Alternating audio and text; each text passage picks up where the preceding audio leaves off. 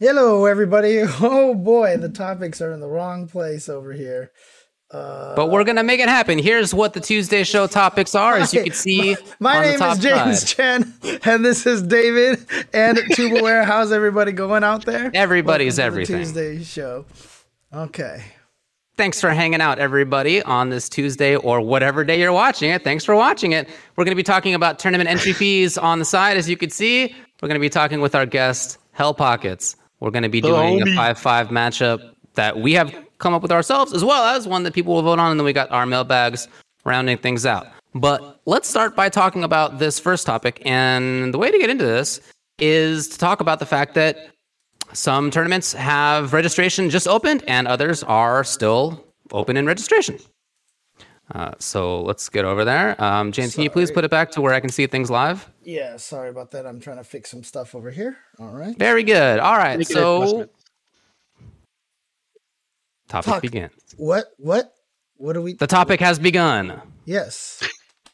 The topic has begun. Here's what happened. Uh, CEO 2022 uh, its registration, put out a whole video spiel and you know previous before that had a had a very helpful and well thought out idea to offer CEO NFTs. Uh, real, real genius work out there yeah, from well, the geniuses at CEO. if you wanted to, to get people that. It's talking, not the one person gig. Dude, if you wanted to get people talking about it, you got people talking about it. Let's put it that way. So, I mean, you know, I'm, that's basically all it was, right? Yeah, it ended up being what was it? What did it stand for? Nice, nice fun, fun tournament. tournament. Genius. More like Real... not flushable turd. got oh, got him. Ooh. Nailed it. Anyway, here's the deets. So June 24th, 26th, CEO 2022. It's going to be back in Daytona, but uh, Florida as you guys know, Daytona Butt, Florida. Um, I actually didn't mean to say that at first, and then it came out, and I was but like, it okay, worked. It worked. Uh, Daytona, Daytona Beach. Butt, Daytona in Florida. So yeah, that place that place real sucks. But uh, it's going to be at the Ocean Center, which is a very nice venue. Very nice venue, in fact. Yeah. And apparently, the hotel sold out almost entirely right away. Now, apparently, Sounds there are some right. extra rooms that were still available. You can get them in some way. And then also CEO is talking with the hotel about like getting more rooms so that people mm-hmm. could could get in there still. But the initial offering was basically sold out right away. And a ton of people have already registered. Um, in addition, Texas Showdown's registration is still going on. That will be taking place in Soon. April. Yeah, it's only it's only a couple of months away. Uh, I got the date right here. It is April 22 to 24 in Houston, Texas. Uh, again, just you know, search it on Smash GG Texas Showdown. I'm sure it'll show up there. Uh, and they got all, all the games that you know you think that you could play there. Mm-hmm, mm-hmm. Uh, long run running tournament. Been there many times. Always had a blast. And again, shout out you know, to the people who run it just one of those things where Texas Showdown was always one of the big tournaments, the big four back in the pre Street Fighter Four days. Yeah. So it's one of those things that I'm. And the cool thing about it was the original guys who ran it are the people who run it now. After having let the name go to other people for a little while, and so it's been cool to see him try to bring it back, but still hasn't quite reached that, you know, even the level of something like a Frosty Faustings, but it's getting there mm. for sure. Yeah. Yeah, totally. Yeah, I'm very much interested in going. In addition, Winter Brawl 3D 2022 is going to be happening February 25th and 26th oh, in sooner. Philadelphia. Yeah, that's 3, d this huh? month. 3D, yeah, yeah. So as the name implies, ton of 3D games. is going to be DOA and Pokken and Calibur. In Ooh. fact, uh, Calibur 2, the, 4, the 5, and 6. Games. Yeah, yeah, yeah. yeah. Wait, it's, it's the Frosties of 3D games. Oh, I see. I see. I yeah, see. yeah. It's not. It's not the first time that, that they've they've run uh, Winter Brawl 3D. Right. This okay. is, I think, the second or third one now. So there's also Tekken 5, Dark Resurrection, Tekken 6, Tekken 7, Tekken Tag Tournament 2, and VF5 Ultimate Showdown. So okay, yeah, there's the a lot. Games. There's a lot. So there's a lot of stuff that is going on in the scene right now. If you want to go to a major, there's a bunch of different opportunities and and you know who knows maybe something in between those happens in chicago or something i don't know who knows I, am not really sure but uh, in any case at least three big events that are coming up just in the next few months right and so and, and you know chicago like i mean rick has obviously hinted at something right so what who I don't know who you're talking about, but maybe Yeah, we'll find what- out in the a future. Rick? I don't know A who what that breaker? could be. Never heard of it.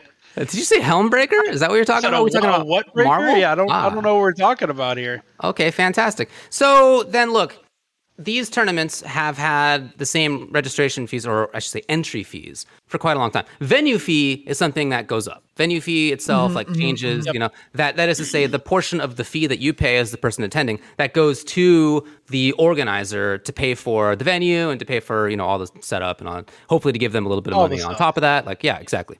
And then there's also the entry fee, and that is the fee that you pay to join the prize pot in whatever Right. game that you enter. And it's a game by game thing. And you know, whoever ends up getting the prize pot basically gets paid out of those entry fees. Right. That and any pot bonuses through any other means. But in general, yeah, uh, if there's, you know, depending on the size of the tournament, it'll be like top three payout or whatever, top eight payout. Right. So, Exactly, exactly. Now, some tournaments have had a little bit more expensive uh, entry fees, but in general, most majors are still ten dollars, and they've Yeah, been yeah. ten dollars for like a long time. For like twenty plus years. Yeah, like as long as I've been doing this, A long time. yeah, yeah, they started And with ten dollars, and that just seems to be what everybody expects now, right? I was actually going to ask you, James, did it start with ten dollars? Yeah, you know? I mean, i Evo, I think was has been ten dollars since the very beginning uh, for adding to the prize pool. Isn't Evo more than that? I thought that Evo was twenty, but I could be mistaken. Uh, they charge more nowadays, I think. That's right, that's I I thought mean, like they the asked about that, and I thought it was voted against that. I know some people majors charge voted- like fifteen for bigger games and things like Yeah. that. Right? Yeah. Uh-huh. But in- it's in been fact- it's been what two three years since I've competed in an Evo, so I don't really remember. Right. Right, for sure. It's kind of hard to say how things would go. Uh, one of the tournaments that does, in fact, charge more is Texas Showdown. They do fifteen dollars For the bigger Only for certain games though. Yeah, only for Yeah, certain only games. certain games, right, yeah. right, right. Um, but so they are they are varying it up a little bit. So why are we talking about this? Well, the guy who runs Texas Showdown, as James mentioned, um, his name is Javi, and he put a tweet up that said, "Here's his tweet. Uh, one day we need to raise the." Oh yeah, I can cuss on the show. One, one day we need to raise the Show, fucking what are you tournament fees for games. The what? I didn't hear it, David. Say it again. Say it again. One day we need to raise the fucking tournament fees for games. Uh, I'm going to say it again. It's been 10 fucking dollars for over 20 years now. Uh, he then says, I should clarify myself, myself here. I'm talking about raising tourney fees for major tournaments only. Locals and monthlies obviously can't withstand an increase. Uh, so, you know, the question is like, should there be an increase in these entry fees? Now, What do you think that that would do? What kind of impact would that would have? Would it be a good idea? yeah, to address address Cohn's question, uh, uh, yeah, there's definitely been high stakes tournaments, a lot of Marvel tournaments Sure. that are like hundred dollar entries. Yeah, yeah, yeah. I think at a, I think at seasons beatings, I think both you and I, no, I know at a seasons beatings at one point in time, I entered a super turbo high rollers tournament. Um, but it's usually for the older games because they get a lot less entry fees. The players who are still playing it all really want to be the best at it, you know, and so there's a little more fun to put uh, at stake. Right. Okay. So there there have been tournaments that have had more Yeah, money, yeah, but in yeah. terms of like mass appeal majors, Standard, the general. standard is ten dollars. Because here's the thing, right? The reason why it's never gone up is because really the tournament organizer doesn't care. Because whatever the prize pool goes up, uh, the, pri- the entry fee goes up, that money still goes to the prize pool people, right? So it's really up to the people on what they'd prefer to pay.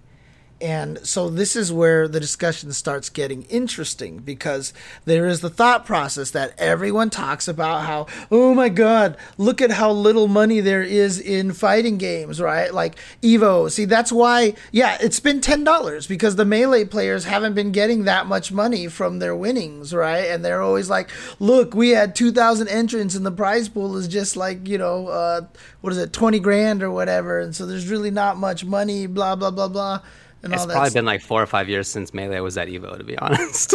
Has it's it been, been like quite a while at this point. Okay, yeah. well then maybe it was Ultimate that I'm talking about uh, Okay, that okay. had that happen to. But you know, people always expect, oh, it's Evo, the prize pool should be fifty thousand or should be a hundred thousand dollars, right?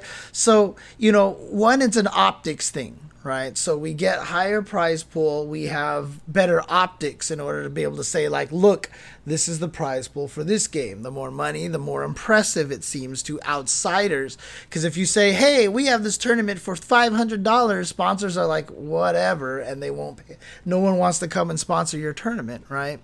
The, the mm-hmm. other pros to raising it is that we might be able to pay more people in the tournament.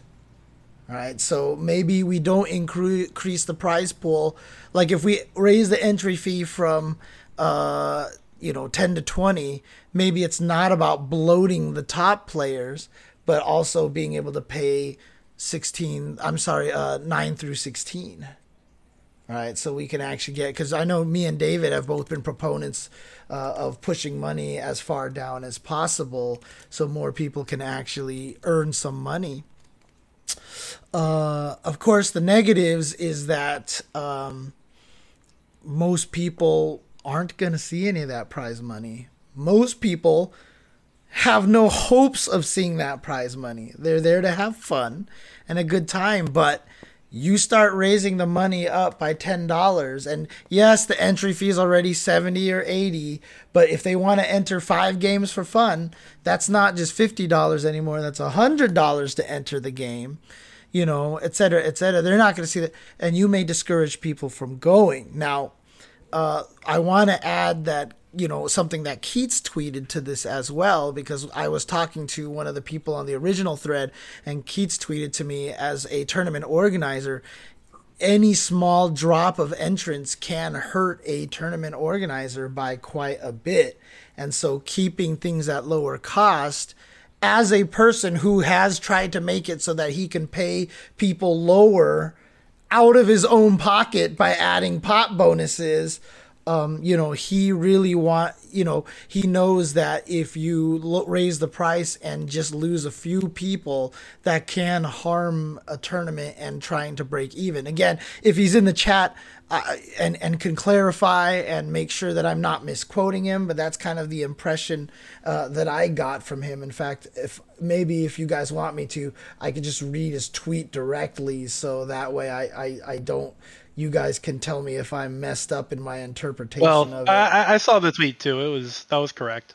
okay, okay, Yeah, I, I've, I've seen it. You're you're Okay. accurate in your assessment of what okay, he said. okay, Uh, but I think that's where I disagree with you, James.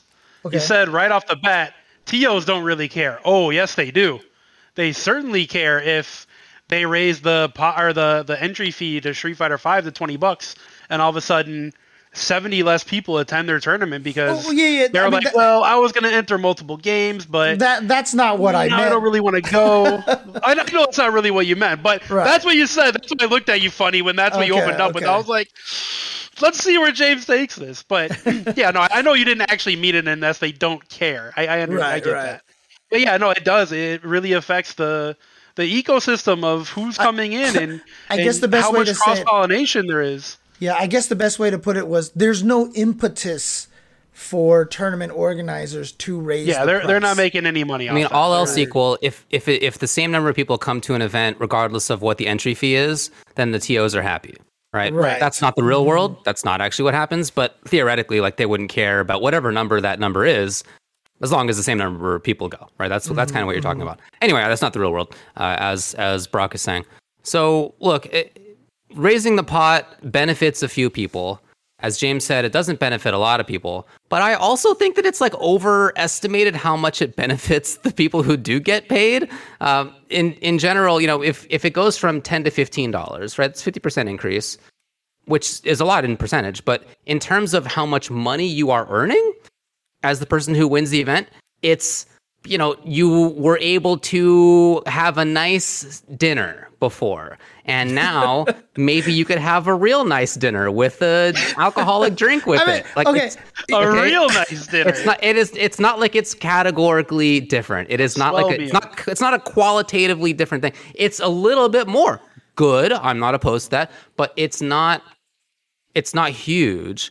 And instead, um, I think that the better way to go about getting more money for people who are trying to win these events and actually make money doing it is to use the fact that there are tons of people going to these events and watching these events to sell sponsorships against and right. to hope that some of those people contribute to the pot and to you know use that hopefully this has only happened a couple times but i'd love to see it more of developers and publishers putting in money to the pot or of, of Twitch putting in money to the pot, or um, of, of DLC sales going to right. some prize pot, that kind of stuff. Things that I'd love to see more often, and those happen not not because the people who are winning the tournament get fifty percent more money, but because there are more people who are attending, and the numbers look big, and there are lots of people watching, and there's eyeballs to sell against, and all that sort of stuff. Yeah, I mean, I, I don't see it as a situation where you're going to increase the, the, the, the, pool at smaller events, right? Like, I think we're talking about the potentially larger ones, you know. Uh, obviously, grand slams, if we want to call it that way to use the tennis terms, right? Like, tennis has different tiers of tournaments, but grand slams and just under the grand slams, like the Frosty Faustings, like the Texas Showdowns, I doubt, like, you know, this, the small major that takes place here is going to be want to raise their prices because they want people to show up. But for the ones that can regularly rely upon people showing up, you know, they might be. So it might be a little more than just a nice dinner to an even better dinner. right. I, I, think what's what's important to think about that though, from from the TO perspective, is a twenty dollar entry fee rather than a ten, or even a fifteen rather than a ten dollar entry fee, could mean the difference between a hundred and twenty five dollar competitor pass or a thirty dollar spectator badge. Like that that mean? one little thing. Well, it, say somebody wants to enter a tournament and they're like, "Well, it cost me 125 bucks to enter CEO." And then 10 more dollars for whatever game I want to play. Now, if it's twenty more dollars, that's that's over my budget. I'll just get a spectator badge. I'm not that big of a competitor. I was probably going to go 0 and 2, maybe one and two. I'm there because I like fighting games and I, I want to celebrate fighting games and right, watch them right, live yeah, yeah, at the yeah. esports mm-hmm, event. Mm-hmm, mm-hmm. There are lots of people who do that.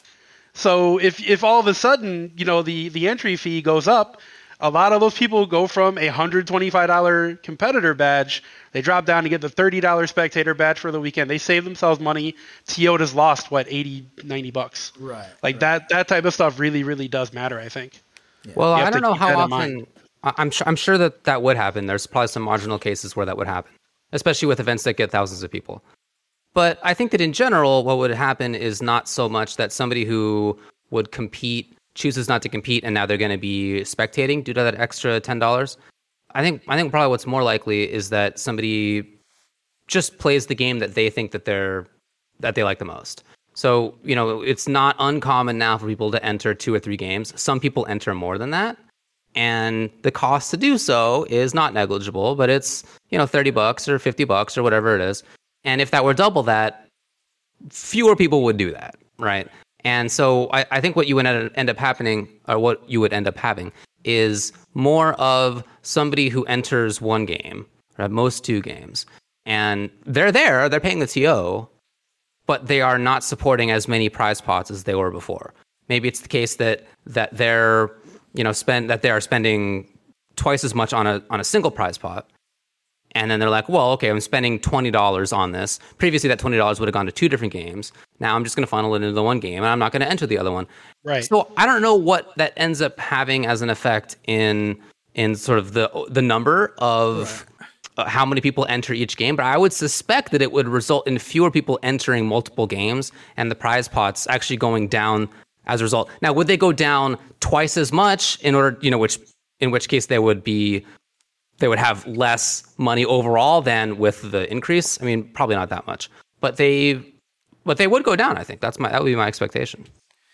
Yeah, for sure. I mean, I, I it's I, it's just an interesting discussion over here from uh, 16-bit in the chat, and they said that you know what if the reality is being top at fighting games just isn't and shouldn't be seen as a way to make a living Mm. You know, maybe that isn't the way. You know, maybe it is. You do well at a tournament to gain eyes and sponsors, and you know, and and and you know, sponsorship deals, etc., etc. I mean, yeah, well, that I'll tell you what, Stephanie, you mind your business, okay? I want to play Mortal Kombat 11 until the day I die, competitively for money. Are you me? no, no, well, I'm not. Look, I mean, as as she knows, and as as many people know, it is already basically the case that people who are making actual money playing fighting games aren't doing it because they're winning all these pots. That mm-hmm. that contributes a little bit. It uh, definitely does. Pot? In some places, yeah, I bet you can. Yeah. but I mean, instead, it's it's already been the case and has long been the case that people who are actually making money as fighting game players, as pro players. They're doing it because they have an esports team, they have a successful stream, they have a successful YouTube channel, and this is all content for that. Like that's where the money comes from. And the unrelated, make sure you guys check out our YouTube page, youtube.com forward slash Ultra Chen TV. And uh, tell us what you tell us what you think about this as well in the comments. Yeah, look, I mean that's that that's that's already how it is. And I mean, I uh, I do wish it was the case that it would be possible for more people to make a living doing it if they wanted to. I also think that a lot of people shouldn't be doing it as their main time gig. Right. So, you know, kind of I mean, in between. For me, I, I, I understand where 16-bit is coming from. Uh, my goal is to make it so people can afford it by being a competitor you know, I mean that that would be the nice goal. Now, again, most of these times it's not even the case. Even something, you know, like I always think about FGC with X Games. When the X Games started getting big, you had all these skateboarders and bikers and all these guys doing these cool things, entering these X Games tournaments. I mean, they're just like us. They were they were they were still broke as hell, right? I mean, like yeah you know, you talk to you read any article about the WNBA and like the players in the WNBA are yeah, just working underpaid. Yeah, they're working jobs, you know, when they're during the off season and they have to pay for their own flights to get to places and all these crazy things like that, you know.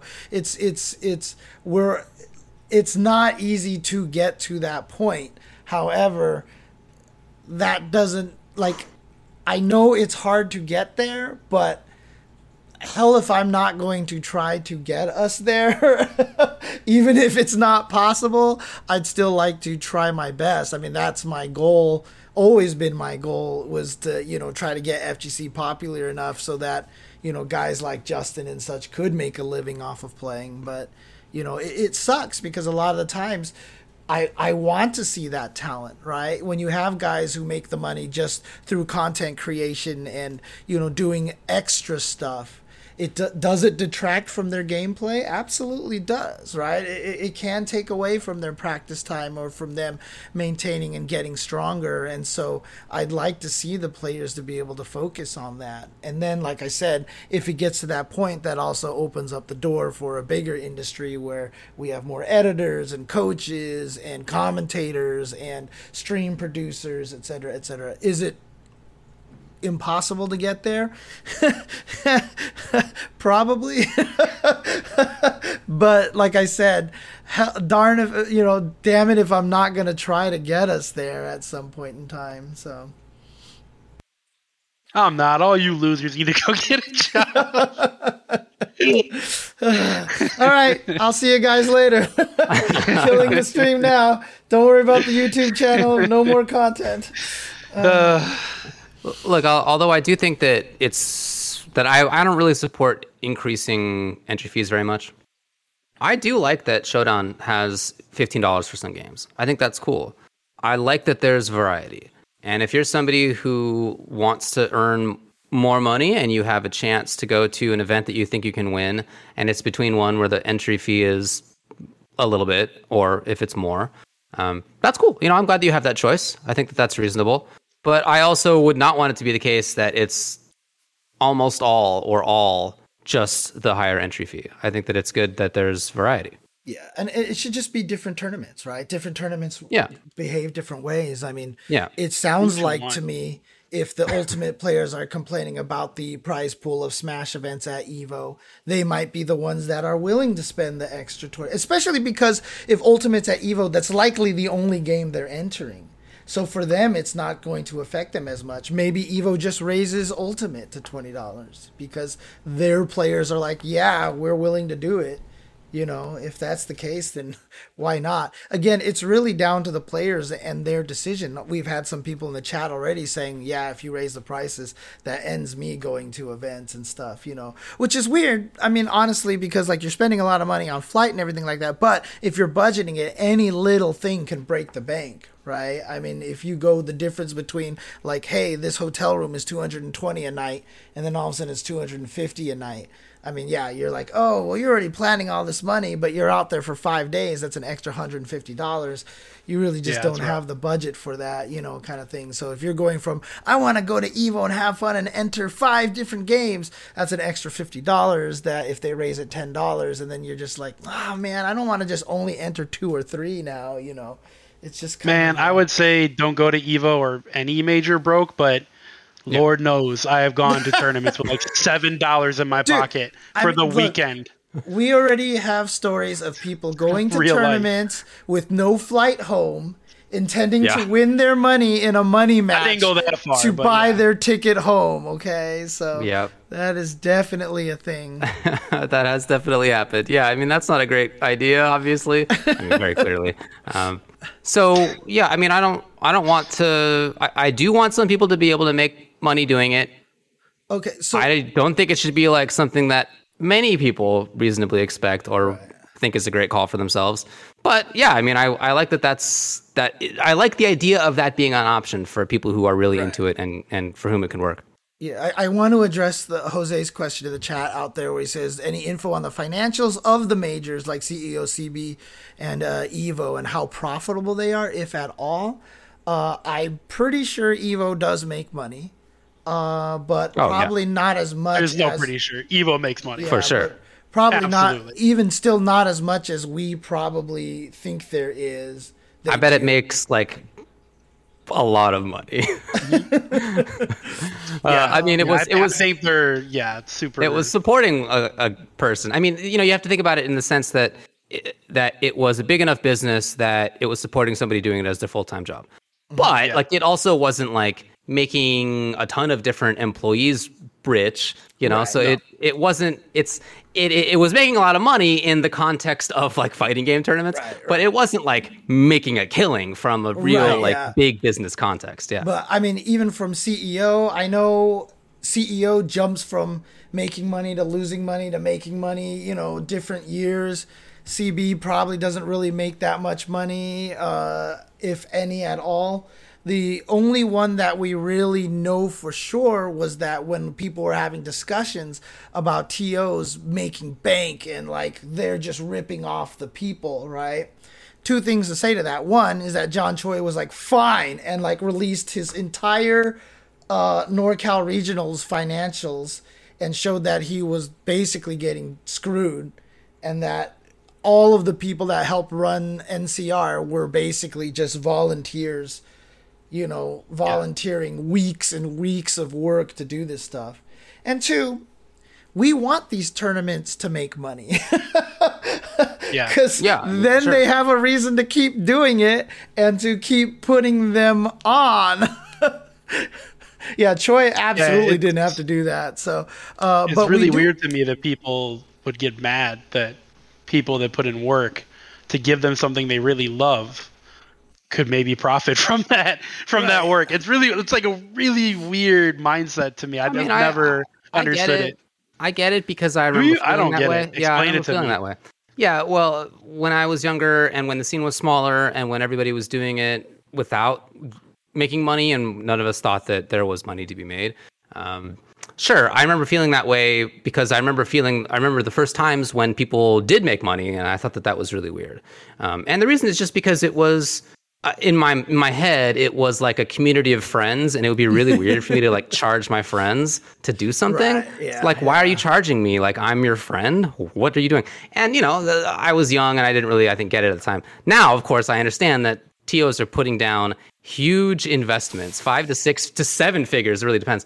Um, huge investments into reserving venues and into all the things that they need to do. And then hopefully they get paid down the line. But in the meantime, they are floating out there and on a the- lot of debt. And, that's a big risk to take. and the crazy thing is, you talk to most of the, I mean, we already talked about the Genesis guys. If they canceled, oh, I'm sorry, if like Genesis canceled, they would be losing six figures, et cetera, et cetera. A lot of these TOs as well, whenever they do make money, at a tournament, very rarely do they put it into their pockets. Usually that's savings to invest into the tournament next year. Yeah, I, I don't think people realize that every tournament is an LLC, and the profits made at the event go into the LLC or the mm-hmm. whoever owns the LLC. Like tournament tournament organizers, like Rick is not taking the, the cash money from Evo and shoving it in his pockets and then dishing it out to people. There's an LLC that there's a parent company that takes the fucking money and then pays people out. Like it's it's a real business. It's not that these guys are just running off with with, the, with bags of money. You know, it's not that's not how it works, guys. These are real mean, they- legit businesses. They they do pay themselves. People who earn money pay themselves. Um, you know, I mean, Mr. technically Wizard was. speaking, sure. Yeah. well, right, not- I mean, okay. What, what what you're saying is that the business is paying them. There's an right? actual yes. There's Whatever, an actual it's business. It's not a grift, is what I'm Um, saying. No, it's definitely not a grift. Uh, but yeah, I mean, Wizard was he had a nice house and he was making a lot of money doing it for Evo, and um, I mean, he, he did. I mean, he had a nice The house Evo-shaped in, hot tub. in, With men, an in Evo-shaped hot tub. Mentone. Okay, I, I'm just gonna say of that much. Okay, I un- I understand it was in a cheaper place to live. I do understand. Um, but you know, yeah, uh, uh, the tos that uh, that are making money are paying themselves. But that's good. They should be doing that. And it's also true what James said that a lot of the money does just get plowed back into the business, like any business, like any business. like it, All like right, any well, functioning business. I'm in the All right, business of bringing guests on the show, so how about All we bring right. Hell Pockets? Let's do it. okay. Uh, all right. So I guess nothing else to say then about this topic. Nope, that was a perfect segue. Come on, man, you're killing me, James. That was lined up. I out of the park, and then, Bam! But can we talk about it more? Do it again. Bam! Do it again. Do you have something else? Oh, seriously, do you, do you have like more to add? No, I, I'm Or you oh, I'm, oh, just you I'm giving you a hard oh time now. Oh, my- I'm trying to give you a hard time right now. So, oh. all right, we're gonna go to a break, and when we come back, we're Sage gonna Jam is rolling over in his grave. Dude, if he's rolling over in his grave, I've been dead for so long, dude. Oh my god. All right, we'll be back, guys. We'll be back.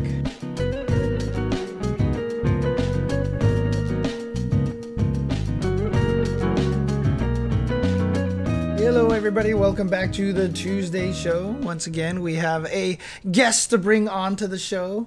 Last time we had him to talk about a very serious topic, but today we're going to have him talk about also a serious topic, actually. We're going to talk about his history in the FGC, his uh, role in commentary, as well as the upcoming King of Fighters 15. And that, of course, is going to be Mr. Hell Pockets. Hello, how are you doing? Oh my God, look how serious he looks. How y'all doing? You I feel like you're gonna offer me a red pill or a blue pill. I just want to say it right now, uh, David. You never have to worry about me making money. I never make money. Don't worry about it. I got none. Hundred percent OG for life, baby. Hey, Yeah. you know what? Your setup says otherwise. It's so cool. It's I so cool. right? Well, it's because he's got the flashing keyboard. He's got the lights on his D12, dude. Like, Oh no, Yeah, I built man. this all myself, man. dude. Just I some, mean, where did you some, get this? uh, I, I like the Home ideas Depot, of those baby. li- uh, just li- stringed lights on at, street from light. You should see the backyard, brother. Like I just put some Christmas lights up. I'm never taking them down. Oh, dude. Every day is Christmas Oh man. Yes, in the Pockets household. got a festive barbecue every day of the week. Let's go. Oh man. So we are going to be talking about KOF, etc. But let's, or maybe let's start by talking about how you got into playing competitively in the FGC in the first place. Uh, so I mean, it's a bit of a long story, so I'll give you the condensed version because I feel like Yeah, I, give us I the probably told you guys that before, like anyway. But uh, you know, everybody played uh some kind of fighting game. Uh, where I was at, baby, like back in the '90s, it was World Warrior. That was like my Where were first you at? introduction. Oh, I gotta tell people, like, come on, man. There's like strangers on this chat. San Francisco, California, Yeah. 1992. Picture Uh, it. yeah, San World Francisco. War- World Warrior drops at a pizza shop nearby uh, where I live, and it was like you know a little six or seven year old kid seeing a bunch of grown men gathered around an arcade cabinet for the first time in my life, and I'm like, wow, this game must be pretty sick because I've never seen a bunch of adult men do anything in this you know kind of you know manner, and they're all seem to be having fun. All the adults in my life are miserable. These guys look happy.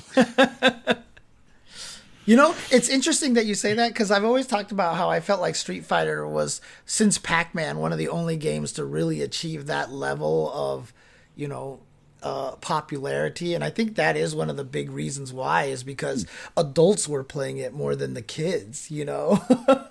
you just Yeah, straight that. up. Yeah. I had to weasel my way into the crowd, and like they didn't, they had no mercy on me, man. Like I didn't know what I was doing the first time, and they just. I asked the guy, "How do I do the uppercut?" And he's like, "Oh, do a 360 on the stick." I'm like, "Okay." It, it didn't work, obviously. Yeah, yeah. Get, get this kid out of here, man. No, no mercy whatsoever. But that's how it got started, and and then just kept rolling on into uh, what people would call the dark ages, where I played a lot of Guilty Gear. Uh, not competitively, obviously, but just with, for fun with buddies. Uh, although I did win a Guilty Gear tournament in Minnesota. What? It was, it, was at, Minnesota?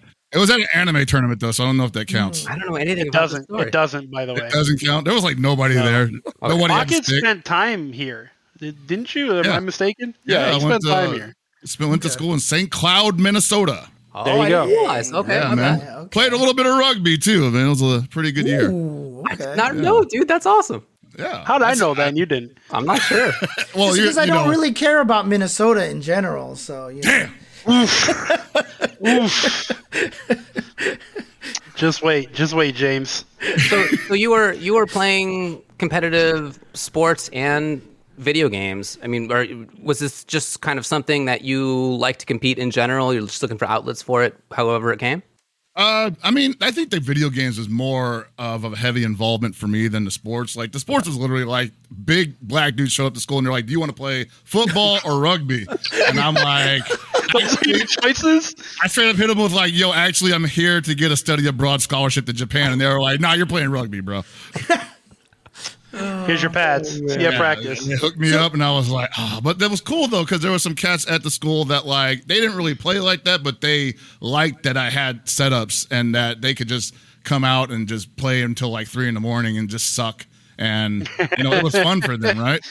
Right. Um, and then I get back to California, and uh, it was around the time that KOF 11 had dropped, and uh, my my local arcade over at SF State University at Rack and Cube um, got a hold of that cab, and a bunch of people were playing it. And this was like the first time I had really seen a lot of cats go in on King of Fighters. Uh, I had been a big fan of it for like you know a long time. I never really played anybody because it was basically a one player affair here in San Francisco.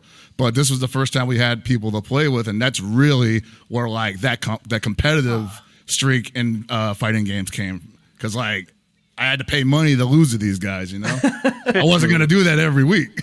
I mean, that's interesting because so the first KOF you played was actually the Marvel of the KOFs, huh? So, That was my first KOF. It was eleven, yeah. so has it felt like it's been a downgrade since then, or you I'm know? not all right. So if you go back on some old forums, you might find some guy named Negro Ninja saying some wild shit about how they need to bring the tag system back in KOF 12. But I assure you, that is a man that had not yet seen the light. He had yet to experience the full extent of the true formula of KOF. Not that he doesn't love the tag system anymore. It's just that he's seen another side of things. And he's much more smarter and wiser for it. I will not be asking where that nickname came from. yeah. No. See the. On Genius. asking, James. oh man. It's And a then- virtual fighter tag.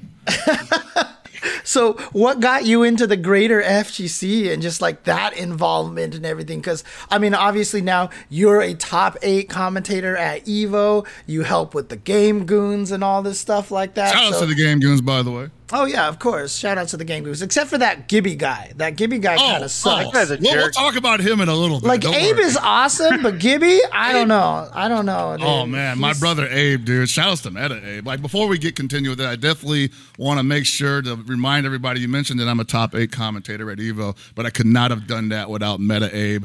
uh, that guy is probably the best co-commentator that I could ask for. And I've worked with some of the best. I've worked with you guys, you know, and Yeah, we you work good suck. together. Ah, he's great. See, I love see, this No- is why I don't work with you, man. Like No, you be I sending mean, me you- DMs and shit. I'm like, I had to But know how you about real you- quick, yo, you know? you're great. I'm talking about those guys.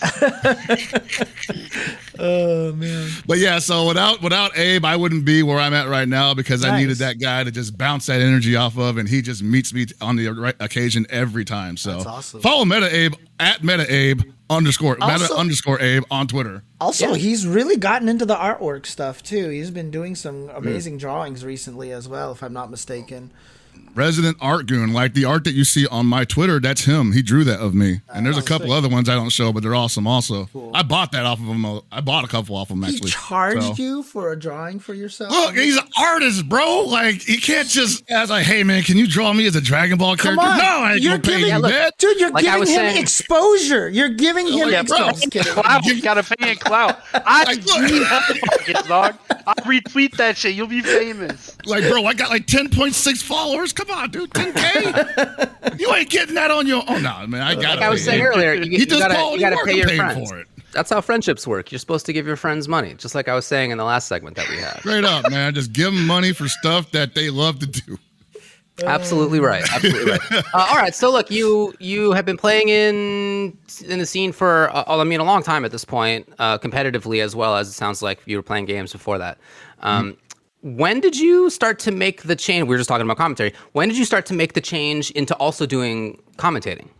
So that was around the time that um, Street Fighter 4 came out. And I wasn't really a Street Fighter player. Like I enjoyed the series and everything, but I just was like trying I was a guy that was showing up to like gatherings saying, Hey, anybody wanna run some KOF 11, some Mark of the Got Wolves? the Kyo Kyo sneaking You know? in there, right? Anyone Yeah, want to play like I got this KOF? set up and everything, and bring the Xbox 360. Be like, yo, I got this really bad port of Mark of the Wolves. Anybody want to play? it?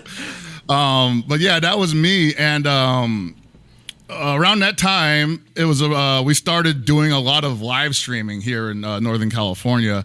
You might remember characters like you know Hans, uh, Mr. Jared, yeah. uh, Crack Fiend got to start out there doing that, and like uh, what they and so what Hans and Mr. Jared wanted to do is that they wanted to like have us show up for a gathering that was basically aping uh, the Keystone series. You know, you used to call Keystone Light, called Keystone Light, up in Mr. Jared's apartment.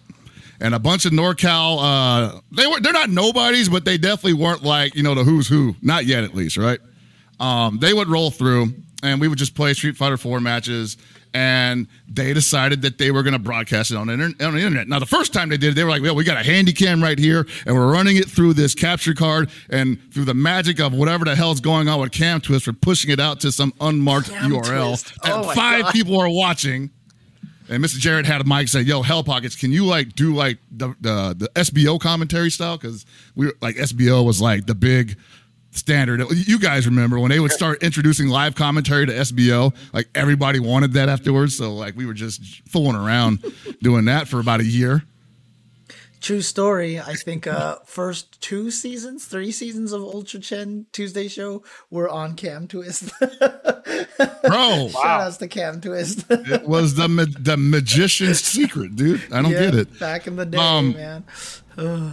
and and so the thing about that was like it kind of kept like Hans kept pushing the technology forward. Like every week he would show up with something new, and eventually we got direct feed, and then we got a real mic, and then next thing I know he's broadcasting Super NorCal regionals. Like that one year that we were running like two NCRs in one year, Yeah. and he's like, "I want you to commentate Super Street Fighter 4.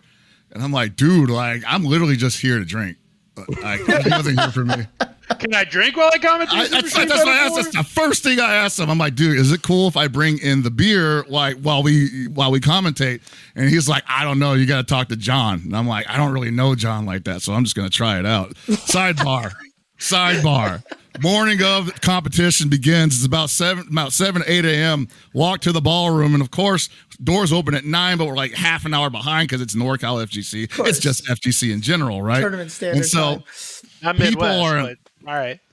people are in line. They're pissed off. They're like in their pajamas. Some some people were trying to do late registration. I walked down there with a 24 case of PBR over my shoulder, saying, "Hold on, I got tournament staff coming through." Right, and I push through the double doors, just like man.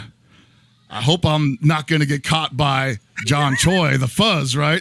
And who do I see as soon as I walk in through the doors? The fuzz. But John Choi running late registration. Oh, and it oh, gives no. me this look like, I just And I I, know that exact look. I can see it Yeah. on his face right now. like he wanted to say something to me so bad, but I was like, you know what? Technically, we've never never met. I'm gonna pretend like I don't know what he looks like and just walk right past him. yep. Dude, we all have amazing John Choi meeting stories. Here. Did you get your booze in the end? Did it all work Oh, out? I, I I definitely got it, bro. Like I sat it down, and then like my first commentary partner was like uh Magus Andry. Oh, and like he looked, uh, what's he Man, been he up looked- to? I'm trying to keep it cool too, because I'm like, damn, I can't believe he didn't say nothing to me. I'm gonna try to just do like an hour of commentary straight and like not really mess it up for the business, right? Andrew sits down, takes one look over to the other side of my chair. He's like, dude, how come you haven't cracked that open yet? Open that bitch up. I'm like, oh my Yeah. god.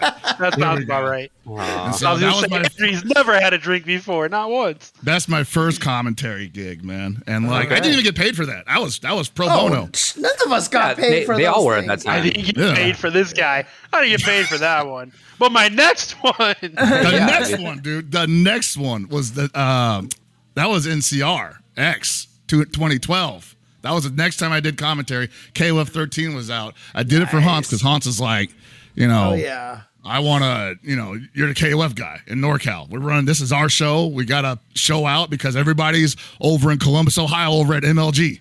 We got to show them they made a mistake to have the same event on the same weekend as NCR. And it was a good Right. event. You know, it, it turned it turned out okay. Um, and then afterwards, we're hanging out at uh, Dragon Lounge here in San Francisco, and uh, he takes me outside, and I'm assuming he's going to tell me I sucked, right? And he hands me like 200 bucks, and I'm like, "What's this for?" And he says, you know, he's like for commentary. I'm like, you mean you mean that shit I did for the last two? What? No, hell no. I didn't want it. I didn't want it, dude. I was like, dude, take that. I love doing this. And I'm just glad I'm not fired. So here. You can and he's like, nah, bro, I got to give it to you. Tax reasons, Aw. man. You know, so oh, that's really nice. yeah. awesome. And th- and I, I- at that point, I knew that was like that's my homie for life, you know, because Yeah. he basically got me started on all this. And then after that, he's like, hey, do you want to do Evo? And I'm like, bro, I haven't like not even been to Evo in three years, but yeah, let's do it, right? And then you almost got yourself kicked off of Evo, but that's another That's another story. that's another story. Should uh, I, the, the first year was great though. The first year was Yeah. legendary, man. Absolutely legendary. Yeah, you, you've been you've been one of the main commentators in the FGC for uh, a long time mean- at this point. and just as an FYI to people, KOF 13, the two years that were there, were probably two of the greatest top eights that we've had at mm. Evo ever. Absolutely. And Absolutely, you you were commentating those, and it was just epic, dude. I can Absolutely. only imagine like the screaming that was going on. So Oh man, like I, I remember one specific moment where like I think Mad KOF opened up the like the entire match with a perfect on Bala, and we we blew out the we blew out the mics. Like they peaked and they, they just muted themselves. They were like, "Nope, we're not going to take all that load." but oh man. That's awesome. Now, oh, I, I want to ask if, if nobody else has a question. Does anybody have a question, or can I before we jump into further along into the esports land? Yeah, I wanted you, to talk about commentary, but go go ahead, go ahead. Oh you yeah, you mentioned you know NorCal regionals and stuff like that. I've always been a, a, a fan of regional rivalries, right? And so Oh. SoCal versus NorCal, like at those old NCRs and SCRs, to me it was always Hell Pockets versus Luca.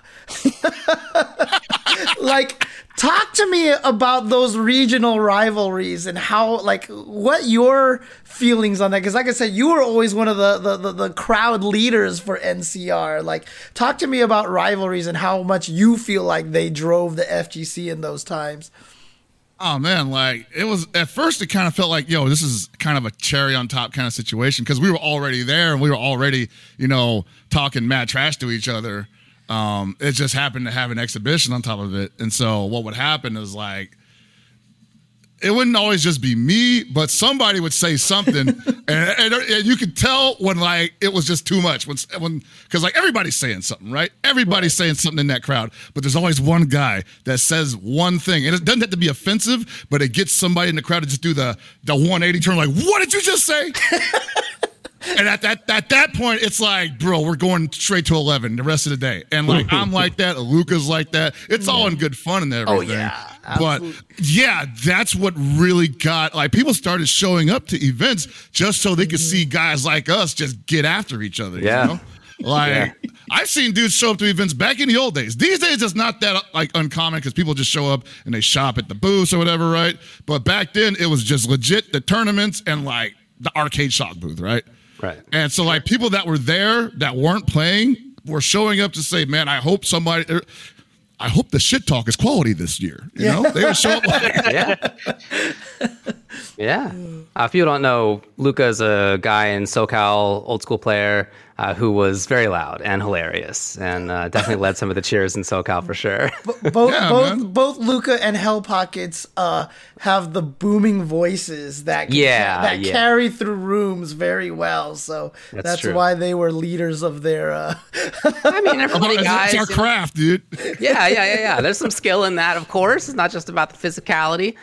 Uh, and then, and I just, I'm curious. I'm always curious how people who commentate view their own commentary. So, how would you describe your style of of commentary? If you had to sort of distill it into just a couple of sentences, like what's your thing? Um, I would say, well, it's it's definitely morphed over time. You know, Sure. like I definitely came out on the scene as that that explosive guy. You know, and just always explosive. Everything's great. You know, everything's amazing. I actually kind of hate that stuff now. I look back at it, and I'm like, dude, what was I thinking? You know, none of this shit's exciting, but it worked. Like people, people were feeling it. Um, I would say that these days my style is more of a tempered explosion, you know? Like I feel like I spend more time on the mic talking about uh what I know about the players and a little bit about the game too. That's not I, I've always felt like, you know, me talking about the game is like if it if, if it needs to be done, it's my place to do it. But more than likely they're gonna stick me with somebody who's going to do the heavy lifting on that uh, regard.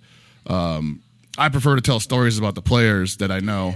Um, I did a lot of that at Evo Japan where I was just like, you know, and dude, by the way, commentator's best friend is Smash GG. Just click on players, go in their backlog, see what tournaments they won. Say, oh, got a got third over here at this regional where so and so is also there. What a just like you know, Definitely. that, that's that's like perfect for those Oh, like, on the fly so right. situations, right? Yeah. And so I've been trying to do more of that lately because one, I got to protect the voice. You know, Sajam once told me like, dude, you got to stop screaming yeah, Mm. yeah. Uh-huh. blow it out. You're gonna blow it out, and then we're all gonna be robbed of your voice. And then he says, "I don't care. I hate you, but you know, I prefer you to be able to talk." Now No, you know didn't say that. you were talking about you know commentary partners and everything like that uh we had ryan hunter on the stream and i talked to him about it but one of my favorite commentary moments of course of all time is the woshige what Oh, are you baby. standing up for moment which you and ryan hunter did and literally blew that moment out the park and we're kind of like the first FGC guys to show up on like ESPN, I think it was, or something like that. So You know what? You ain't this. It's hundred percent correct. We were the first FGC commentators. I mean, that Seg told me this, and Seg don't lie about this. You know, because Seg was like, you know, I, I swear to God, Pockets, you're the first FGC commentator to ever appear on ESPN.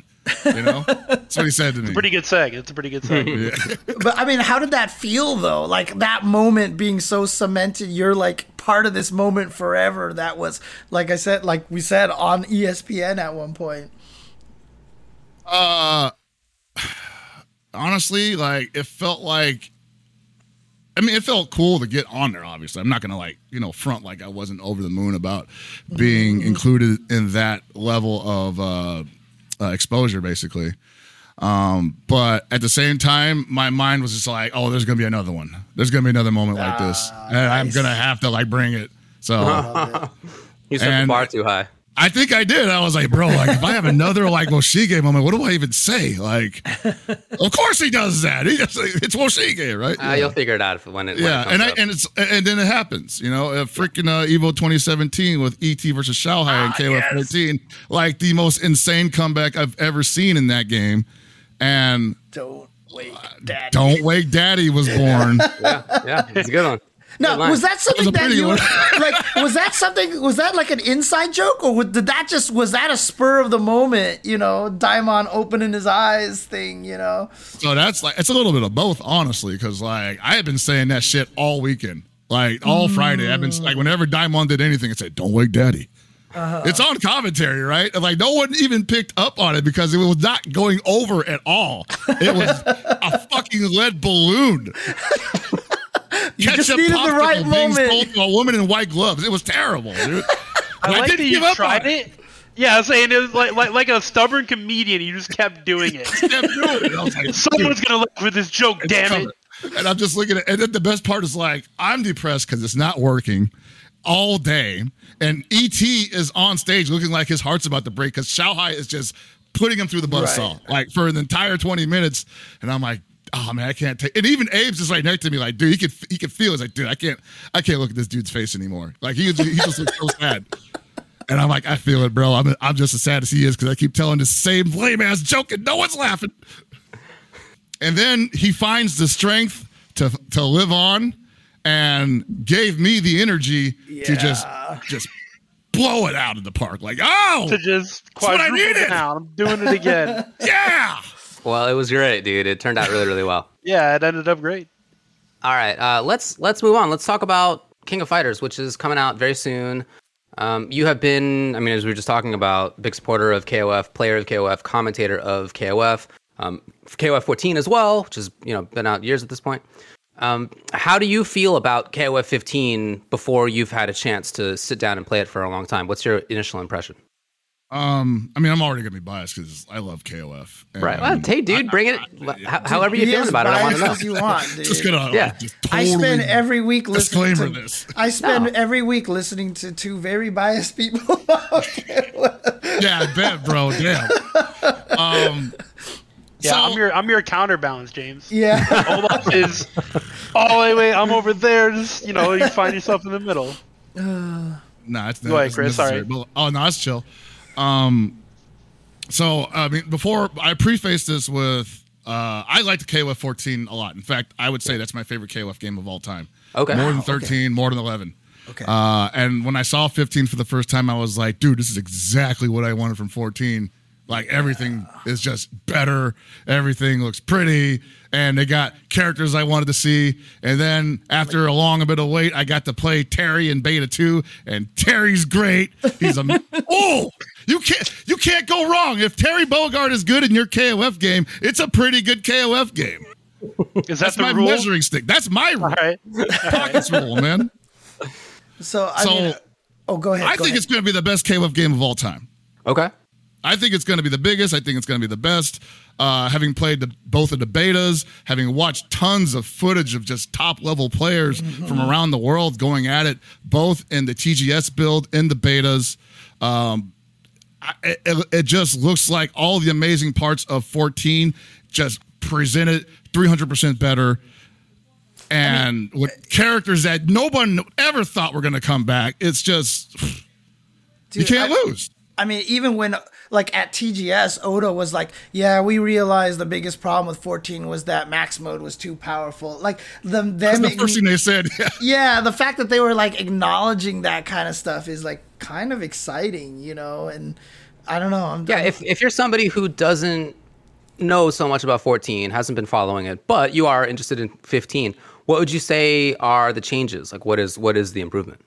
So one of the things that if you had been following KOF 14 or any other KOF, uh, I would have to explain that max mode is a an, an activation uh, sub mechanic that you can utilize for a certain amount of meter that gives you in 14 access to EX moves uh, for as long as the countdown bar lasts, as well as reduced price on your supers, which will end your max mode. Whereas in 15 and in 14, it cost a bar to do that. So there were people that were able to enter these modes repeatedly once they, you know, got down to their last character. You can do it five times and just be a menace.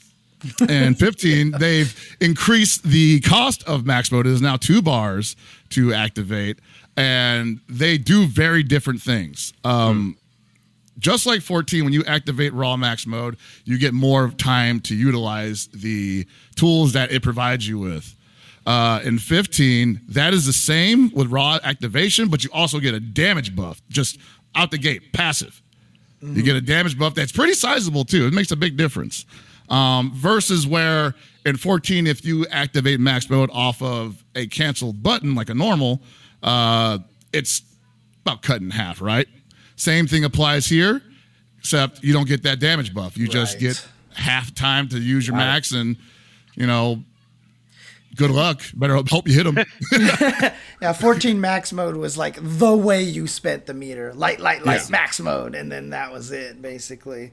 Right, and there's and there's some other key differences too, because like yeah, in, fi- in 14 when you activate max mode, it's like that's it, you're in max mode. You're it's a it's a built-in mix mechanic. You know, people just like activate max on block and then go for whole li- uh, high low high low mixes, right? Because no one's reacting that quickly. In 15, they added a screen freeze to the maximum mode activation on quick Ah, max, okay. which makes it a little easier to see coming, but it also makes it easier for the opponent that's activating it to decide what they're going to do and execute that plan. So Okay. it's still kind of a guessing game there, and the attacker still has actually has more time to figure out what they're going to do um, versus you know the person on defense also gets more time to figure out how they're going to respond to it. So uh, let me ask this question real quick here. What are the characters that you want to play the most? Which ones are you just happy that they're back? And which ones do you want back the most? Um, so I mean, it's no secret. Like the happiest I, bec- uh, happiest I was throughout the entire promotional campaign was when they showed the Joe Higashi trailer, and I was already happy he was just back in the game, right? But then they showed this sweet thing that I can't wait to get my hands on the character and test out. But I swear to God, they better not take it out of the game. S and K, please.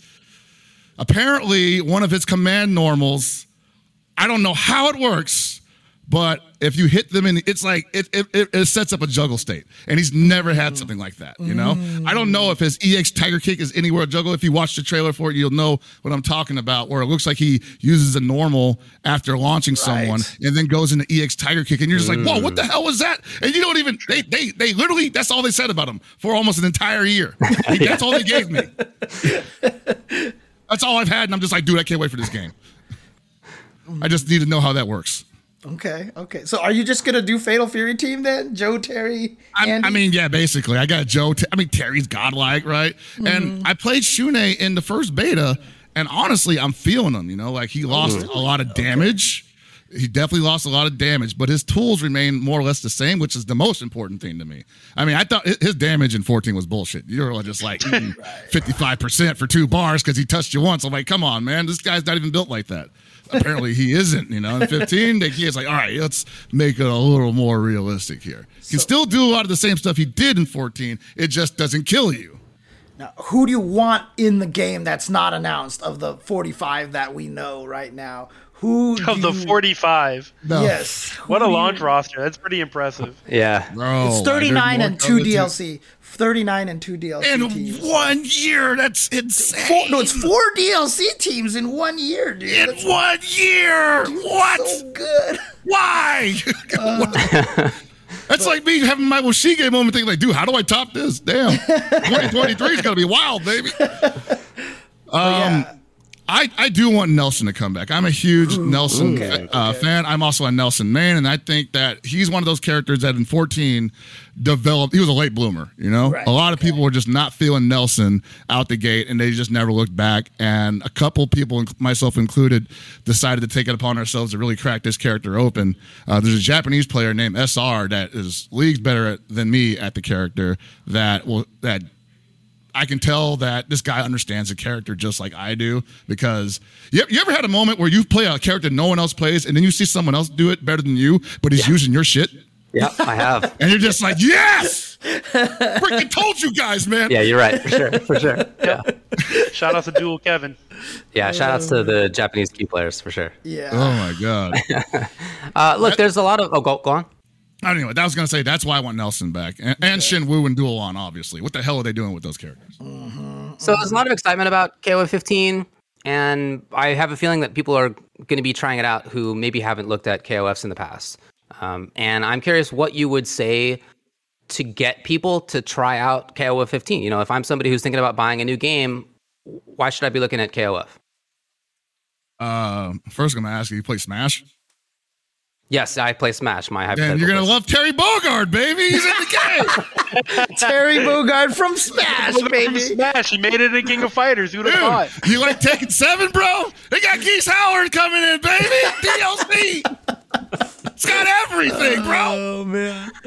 Uh, no, but seriously, um, I think the best thing I can say is that I think KOF is a game that has a lot of characters, and the developers have taken great strides to make sure that each character brings something unique to the table. If it's insignificant, that's not their problem. They didn't say it was going to be good. They just said it would be unique. Maybe there's some overlap. Sure, there's a lot of overlap in the KOF cast, but I think there's something for everybody in this game and in every KOF game. Um, and people always ask me like, how do I get into this game? How do I pick a team? And I'm like, dude, you've got well in 15, you got 39 characters, and six coming later on. Pick some characters that do what you like to do in fighting games. There's mm-hmm. plenty to choose from. That doesn't always happen in fighting games. Sometimes you're like waiting for DLC just to say, "Oh, there, here comes this sub mechanic, here comes this function," and in, in a month I got to pay five bucks for it, but I'm hyped for it, right? In 15, you get 39 chances out the gate to figure that out. Uh, I mean, Well, what uh, what what do you and the Game Goons have planned for KOF 15, like content wise here? I'm so glad you asked that actually. So lately, over at twitch.tv slash gamegoons, we've been running KOF 14 lobbies every Thursday. Uh, we call them the goon sessions or the lobby sessions, whatever you want to nickname them. And we've just been inviting community members that have passable uh, connections to join us and just send off KOF 14 in the very uh, you know nice way. We're going to be having our last KOF 14 session this Thursday, after which we will be transitioning to KOF 15 Goon Lobby sessions and heralding in the new era of KOF. Yeah. And you can also catch the archives of such things on youtube.com slash youtube.com slash game goons. Well, uh, since you guys are going to be running lobbies, KOF 15 has a lot of interesting modes. And I think the most interesting one is the uh, character selection, where you can X off certain characters on the select screen. Uh, so maybe if you know your opponent plays Terry, you could disable Terry from being selected. How do you feel about that mode for KOF 15 competitive play? Because from what I understand, I'm no KOF player. My closest affiliation to SNK is playing the latest SamSho. But from what I understand, at a competitive level, players generally have like 10 to 12 characters that they play. So would this work as a competitive game mode in tournament or no? Uh, I mean, yeah, of course it'll work if it can like totally inhibit my opponent's. Well, would it work as the main the main Oh. competitive mode? Oh, uh, I mean, it like really say like. League of Legends and you know Dota and all those like, MOBAs, they they have a, system like that, and that's how you play the game. Do you think KOF could survive off something like that? Because I think it'll make it really interesting. I, I I've learned to never rule anything out when it comes to the KOF uh, competitive scene. um, there's always someone willing to try something different in this community. Uh, a long time ago, for 13, people started running ratio tournaments, right? Where they Sure. had to put together a team that fits the ratio because some, of people say we're tired of seeing good, top tiers, yeah. popular, yeah, you know, the, the usual. Yeah, I'm a Marvel reasons. 3 player. I know all about it. Yeah. exactly right so i think in that vein there could be a a not necessarily a recognized esports league around it but i would not be surprised if there is a draft mode rules kof 15 side tournament that can occur offline or even online you know because people have been expressing real interest in this Dude, once Yeah, I we think get to it's a full 50 mode. Yeah. when we get to 51 characters, I mean draft mode I think would be totally viable cuz you've got to have some characters left over that you want to play. I, I'm actually hoping they ban some characters because I'm like, dude, I'm not trying to pick 51 characters in like two minutes. New DLC comes out. the whole Hell Pockets is just canceling them from the draft. Like, no, don't play DLC characters. Don't have them downloaded yet. totally ban myself. You know, like yeah, just ban this guy. Yeah. um, yeah, but stuff like that'll, I think that'll find its niche. Uh, people have been expressing interest in party mode, which was something that we did have in 14, but we just you know didn't Well, what, utilize what's party it that mode much. for those of us who may not know? So party Like mode David. is this this mode where six people get into a lobby and they each pick a character to use on a team of three, and then they go at it on each other. So basically, they're just like you know switching in and out Right, that right. way. Um, that's something that returns in KOF 15, and with the vastly improved net play experience that we can surely expect to experience in a couple weeks. Uh, I feel like that is also a mode that's going to get some. Uh, it's going to get a workout. Yeah. Sure. Cool, man. Well, right. looking forward to it. I mean, the game comes out in n- uh, under a week and a half at this point. It's like nine days or something. It's pretty soon. It comes out, yeah. pr- I mean, if, if depends on if you're a season pass holder. If That's you're a true, season yeah. Pass holder, you get it earlier. So Right. There you go. Bro, I Right. didn't even pre-order. I'm gonna be straight up with you. I didn't even pre-order it. I'm Hey, sorry. man, I didn't, I didn't pre-order it either. I blew it. I blew up. I blew it. No, man. you know why? I didn't It's pre-order it either. I got I got non-digital ways to access video games. You, you, you're content creator, influencer, hell pockets, right? SNK better Dude. get on the ball and get you some Bro, codes, so dude. I got I got the perfect I got the perfect scam, guys. Like everybody loves me, right? So what I do is I just let other people make content and I say, "Hey, can I just use this? This is mine. I made this now." You're the guy in the comic. I'm like, "Yeah, You Made this? I made this. I'm gonna just say a couple words over your tournament matches and say, "Oh yeah, that's some good Hell Pockets content right here." yeah. All right, so so then, are you gonna tell me then that the history of your nickname, not the first one you mentioned, but uh, Hell, Hell, Hell Pockets here, did some was somebody else named Hell Pockets and you just completely took their name and like, uh, it's yours Oh now? man, this this is a rough story for me because like Southtown Arcade, 2011, I want to say. It's around the time R.I.P. 13 was like R.I.P. Southtown. You you guys have been up there, I know that. Yeah. You guys came up for the uh, Marvel um, weekend. A right? couple of times. Yeah, a couple of times. Um, so we're having a ranbat on Sundays. KOF 13 is like the hot shit um, in Northern California, and I was hot pockets at the time because. And that's another story. If you watch that old Mike Ross like Capcom Pro Talk thing, you'll definitely hear the story about that. so anyway, I'm hot pockets at the time, and I have a match against against Hans, and I used to just beat Hans's ass every week in KOF 13.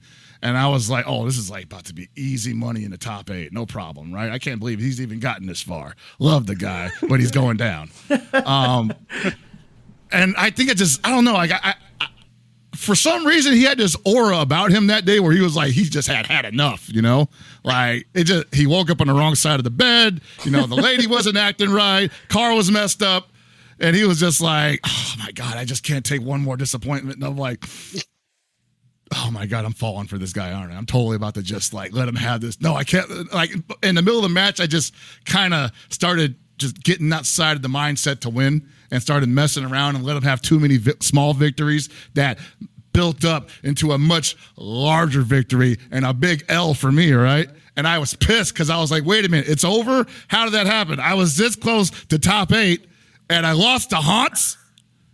And so I went outside, and my buddy starts filming me because I'm so fucking pissed, right? I'm just like swearing at everybody.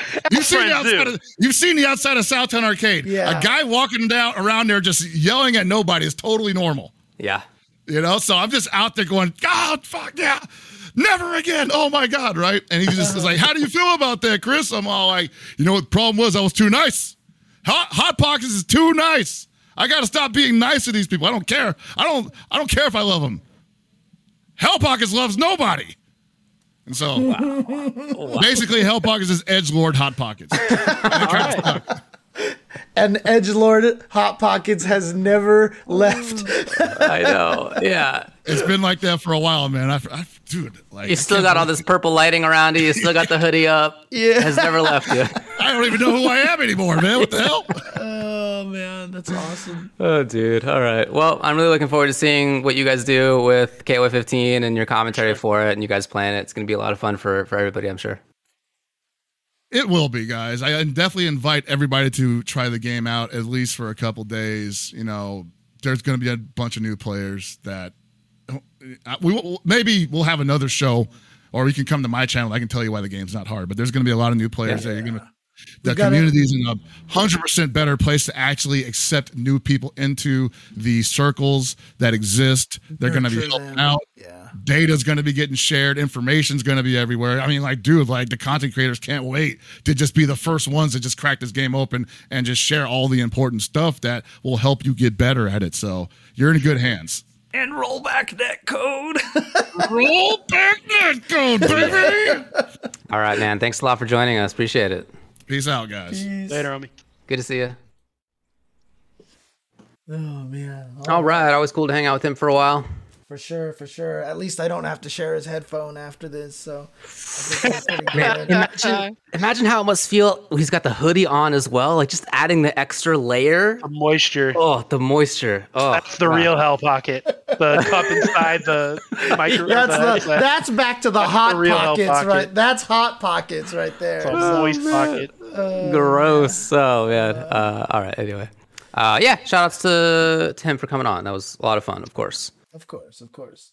Always glad Cool. Well, help- let's help move on to the next one, and we have a couple of topics here. The first one is just well, going to be one right. that we brought up, and then we'll get, of course, to the viewer question. But let's start off by talking about our own. Yeah, so uh, this is just something that I was thinking about. You know, we mentioned to Hell Pockets that KOF 15 is coming out, you know, this weekend. But for those of you who have pre-ordered the game, uh, you actually get early access. I'm sorry, not pre-ordered. If you have the uh, season pass, is what it is. If you have the season pass, you can download it like three days early. So I think it comes out on the 11th for for the for the season pass and the 14th for the pre-orders or 14th for the pre-orders some 14th for pre-orders and then like eh, 17th for, I believe 17th for everybody the else. real one. Okay, there you go. Main Not pre-order. Season pass holders. Season Yeah. pass, sorry, sorry. Yeah.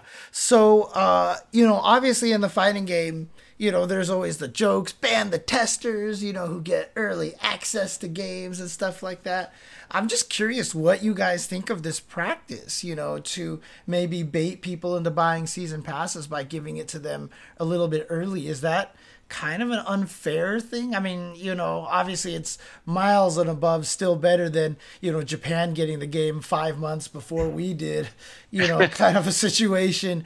But do you feel like that this is kind of like a, a, a, unfair practice or anything like that? Or do you think this is just fine? I think it's completely fair and totally normal. Other games and other genres have been doing this for a very long time. It's three days early, man. Like a year from now or six months from now at Evo or whatever, you're not gonna be like, "Oh man, you're three days earlier. You're gonna beat me." like that's not how that works. So I, I think it's completely fine if you want to spend the extra money or purchase something you were probably gonna buy anyways as a fighting game player. You're probably gonna get the season pass whatever. Sure, yeah, I, I think it's totally fine. I have no issues with it. What I think is interesting is that people who haven't pre-ordered, people who have pre-ordered but don't have the season pass, they'll play it on the 17th. People who have pre-ordered it and have the season pass will play it on the 14th. But that's Yeah. they're actually they're actually not doing as well as people who didn't pre-order it but instead have their own little mom and pop shops in their own little local cities that have their own little local release dates that may or may not be even before that 14. Yeah, Yeah. but that's only if you play on console like a peasant. Us real gamers play on PC. If you we were can't committed- that early. If you yeah, were you, committed to console playing this player, game- David. I'm going to be playing it on console. In, in fact, if you are committed to playing this game early, the best way to do it is to buy it from a physical spot uh, in one of just obviously a few locations. I understand that many places don't have their little mom and pop in this way, but Sure in don't. LA and in other cities, yeah, I mean, we're not the only one in the world. We're not the only one in the country. In many cities, that does exist. and I'm fixing to swing by on probably Thursday. Just and uh, you know, get a little early action. Get a little early action. Why don't you? So, in fact, there is a there is an incentive compared to the people who don't have the season pass, but there's actually an extra incentive to not have the season pass or the pre-order in the first place. Yeah, For I mean, like ten people that can do that. Yeah. Yeah. I mean, I, I agree with what Tubo has to say. I, the three days aren't going to make a bunch of difference, and in fact, a lot of the people who are that dedicated to get the season pass to get it three days early are probably the players who are going to be putting a lot of time into it, going to be good anyway. That three day head advantage isn't going to be the difference of why that they are doing better than you. Nope. But on top of that whole entire thing, is this just this is like David was saying, this is just unstoppable, right? Like I'm sure there's I mean like influencer hell pockets probably maybe we'll get a code early on or something, you know, like people are going to manage to get an early copy and it's just i don't think it's really going to stop anybody from doing anything. So i mean i think it's i don't even think it's that big of a deal to be honest with you. But you know i was just curious to see if anybody else because fighting games i mean a lot of people i mean look especially 10 years ago 3 days was like nothing. Like we learned nothing in 3 days right? Yeah. nowadays 3 days it can be huge I get like, my optimal setup into meaty fireball into Yeah. Oki turnaround 360 slam dunk. Yeah, it's much different. Here's my Well, I would say that- select. I found all yeah. Uh, right Yeah. right i would say that uh, the only the only people who get um who you know for whom this is actually a relevant uh separation in time are content creators that that's it i mean if you have if you have three days early in a content creation cycle that actually can be relevant and if you're the kind of player who maybe like you don't want to be the best in the world but like you want to be the first to find stuff i know this guy he's me and you know in in that case having the game even just a couple days early is super sick actually because then you get to put out all the tech then you get to be the one to be like i found this and now we're going to be calling it you know jokesies and pokesies forever because i named it that that's the my Mamma name it. Mia, dude. It becomes exactly. the Mamma Mia. Exactly. You get to pick. So for those people for those specific cases a few days actually can make a difference. But yeah i mean of course for long-term competition and for other people's purposes it's not going to be that big of a deal. But you know it it it matters. And like i said i mean i'm gonna if possible i shouldn't say for sure you know nothing. Who am i talking about? I don't know. I actually actually you know what i'm gonna get the game on time just like normal like everybody does Right. like, no, you're uh, not. You're a liar. like Sure, uh like you should nobody's gonna be breaking any rules Right. Mm-hmm. not on my watch no way no Says the lawyer with the Pirate Bay T-shirt. what do you what i don't have one of those anymore in public Question mark. Uh, I've actually worn it so much that the uh, the it's actually like faded. You can't tell what it is anymore. Yeah, it's like a Venice Peekaboo shirt. Rest So that means all you have to do, David, is just find another copy of that shirt and pilfer it, right? Because I don't think Pirate Bay would get Just 3D print another shirt, bro. Yeah, there you go. Oh, actually, I didn't. I didn't buy it off the the Pirate Bay website. I just like took their logo and had a shirt printed. You should, yeah. That's I think That's that's, what what, I they would did. It prefer. already. That's what they would prefer. that was what Yeah, I did. and that's, uh-huh, I'm not uh-huh. making it up. Like that's how I got it because I That is- I was like, But that think is they would might as well go all whole on this. The hundred percent that is how they would have wanted you to do it. So that's that's fine. Oh man. All anyway, right. no, I think this is just kind of a normal business practice at this point. You know, the the separation in terms of the ways that they actually want you to to to buy it and pay for it, that timing, totally normal. I don't know if anybody's really upset about it anymore. I remember people being upset about that kind of thing when it first started, but I yeah, think we're all kind of like used to it. 2011. Yeah, it's, we're right. Like, Quite a, quite a while ago. This is a long time ago. This has I been mean, happening. it, it, it was back towards more of the time when we didn't really have ways to prove how good we are with compared to other people, and so you had excuses why people were better than you. But nowadays, it's like it's so hard to have that excuse now. There's no way to just be like, well, you have this. No, it's just you suck. Like, just get. Dude, what, what's going to happen is if if you're the person who gets it three days after somebody else, all you got to do is look online, and there will definitely already be YouTube videos on like, here's all your characters' combos, and here's their setups. you can just get right up to speed right, away. Absolutely. Yep, real easy. Yeah.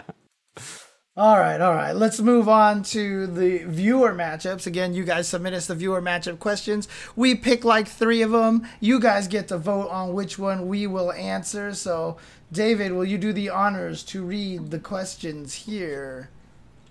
Uh, yes, I can. Number the one. If you could put a major capital tournament in a large U.S. city that doesn't already have one, where would you put it and why? Would you have a specific theme? Number two, with the rise of the palette swap mod for UMVC3, do you think events should look into running it at tournaments? Question mark. What are the advantages and disadvantages? Question mark. The trouble with PCs. Number three, the trouble with PCs for tournaments is documented. But where do you see fighting game casual play at home trending? Will PCs have more longevity than consoles, or will consoles continue to be standard even at home? Oh, there you go. There's numbers one, two, and three. The poll has been created. You may enter exclamation mark one, exclamation mark two, or Make exclamation mark three to give the vote there. Subscribers get to vote for multiple times, twice. That is, we have hundred percent going to one vote because we only have one vote right now. Get in there, Uh, everyone. let's see get what in actually here. start adding the questions here. I mean, Everyone, get we have in only a few votes, but the the the uh, trend is pretty clear so far. Everyone, get in here. All right, what do we got? What do we got? If you want to see it over here, I mean, What do we got? Oh, is it pretty solid lead number one taking this thing? one, a- yeah, one, yeah, it looks like it's beating three. Two doesn't look. Yeah, like that's GG. Let's do it. Want to just call it GG. then at this point in time? GG no re. GG. Yep, I think that's it right there. Oh, G-g. well, well. No, it's we called it. It's Come done. on, we called it. We all called it. right, all right, Done. fine. The we give is them all done. night. They'll vote all night. Vote Actually, is even after all of that, there's still a lead for number one. So Yes. Yeah, it's- okay. it's fine. Okay. Okay. So, if you could put a major tournament in any city that doesn't already have one, where would you put it and why? Would you have a specific theme? Okay, well, I guess I'll start. Sure. Sorry, I'm trying to get the thing up here. I would put it in Los Angeles, California. What? What a shocker.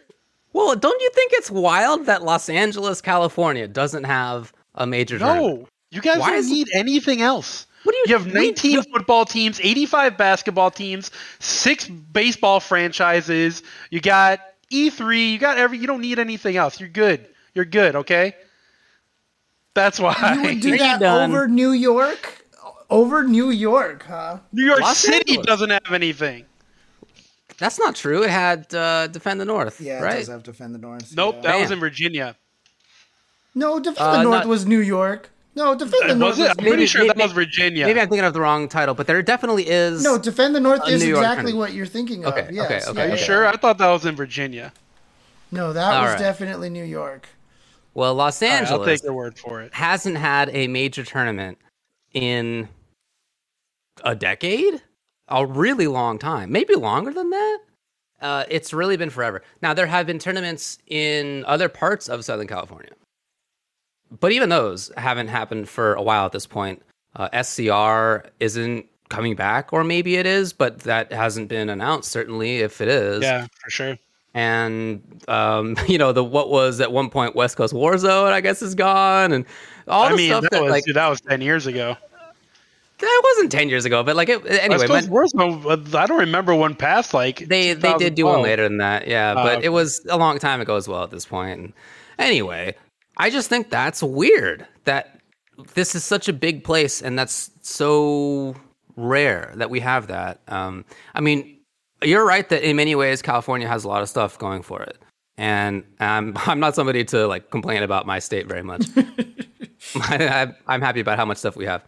But in this instance, it's It's weird that we just don't have that, and and instead you got to go elsewhere to get big tournaments. We have to. I mean, we're not that far from Vegas, I guess, so we got to go to Evo. If it's like four hours away for us, it's farther away from San Diego. It's farther away from Northern California. Uh, but for us in LA, it's you know four or five hours. Even that is like not next door, right? I mean, that's the next state, and it's across all of our state. So I just think that that's unusual. It's not what I would expect. There are tons of players here for like every game. I know why there isn't a big one, and it's because there's so it's so expensive. Like that's the reason, I mean, it's the same reason why New York doesn't have one either, right? So that's why NCR was in Sacramento for so many years. Right, Sacramento, yeah. And when it was in San Francisco, it was at the the college, um, San Francisco State, because that was easier for them to rent. So yeah, I mean, I I get it. I get that it's an expensive place. It, this is this is the case, by the way, not just for Los Angeles as a major city, but also for every major city. None of the major tournaments are like in the downtown big city areas. And that's because it's just really super expensive. So, you know, you think about other areas. Okay, Atlanta's a really big city. It has a big tournament. Um, or did, I guess. Anyway, however that's working. Philadelphia, same way. Uh, Chicago, Orlando, Houston. But none of these are like in the downtown center in where it's super, super expensive. And, Yeah, yeah, yeah. Right. I was mean, gonna say CEO actually is in Orlando technically though. I it's guess Orlando. I guess Orlando is. It is it is in Orlando though. That is that is true. Uh, well, now it's in Daytona. Well, no, it's in Daytona. Yeah, never mind. You screwed it up, Javali. yeah, now it's in now it's in Daytona. So in all these cases, it's not like in the major area, just because it's really expensive and it's just hard to make that kind of stuff work. So I understand that, and I don't really expect there to be a major tournament like in the downtown LA core. But it would be really nice to have a SoCal tournament again. I wish that we had one, and it's been a long time. I totally misread the question. I thought it was anywhere in the world, so I was already just ready to go uh, like to the craziest place possible. But Okay, all right. U.S. Yeah, the, never Chi- the the Chicago tournaments are non-Chicago, of course, right? One is in the the suburbs, and the other one, I think this is going to move, but but it was not even in the suburbs, dude. St. Charles was not even. It's like barely a suburb Yeah, of Chicago. St. Charles is not a suburb. It's suburb. an hour out of Chicago. I mean, it was far away. So, huh. Interesting. what do you That- guys got? I mean, like I said, I have to rethink my whole answer now because I was like, I can't believe David picked Los Angeles out of any place in the world. And then I was like, oh wait, large U.S. city. large Okay. U.S. city. Right, right. You read those large us city, as in us as a people, Exactly. human Mhm, race, anywhere. Yeah, I got you. I'm with you, James. Got him.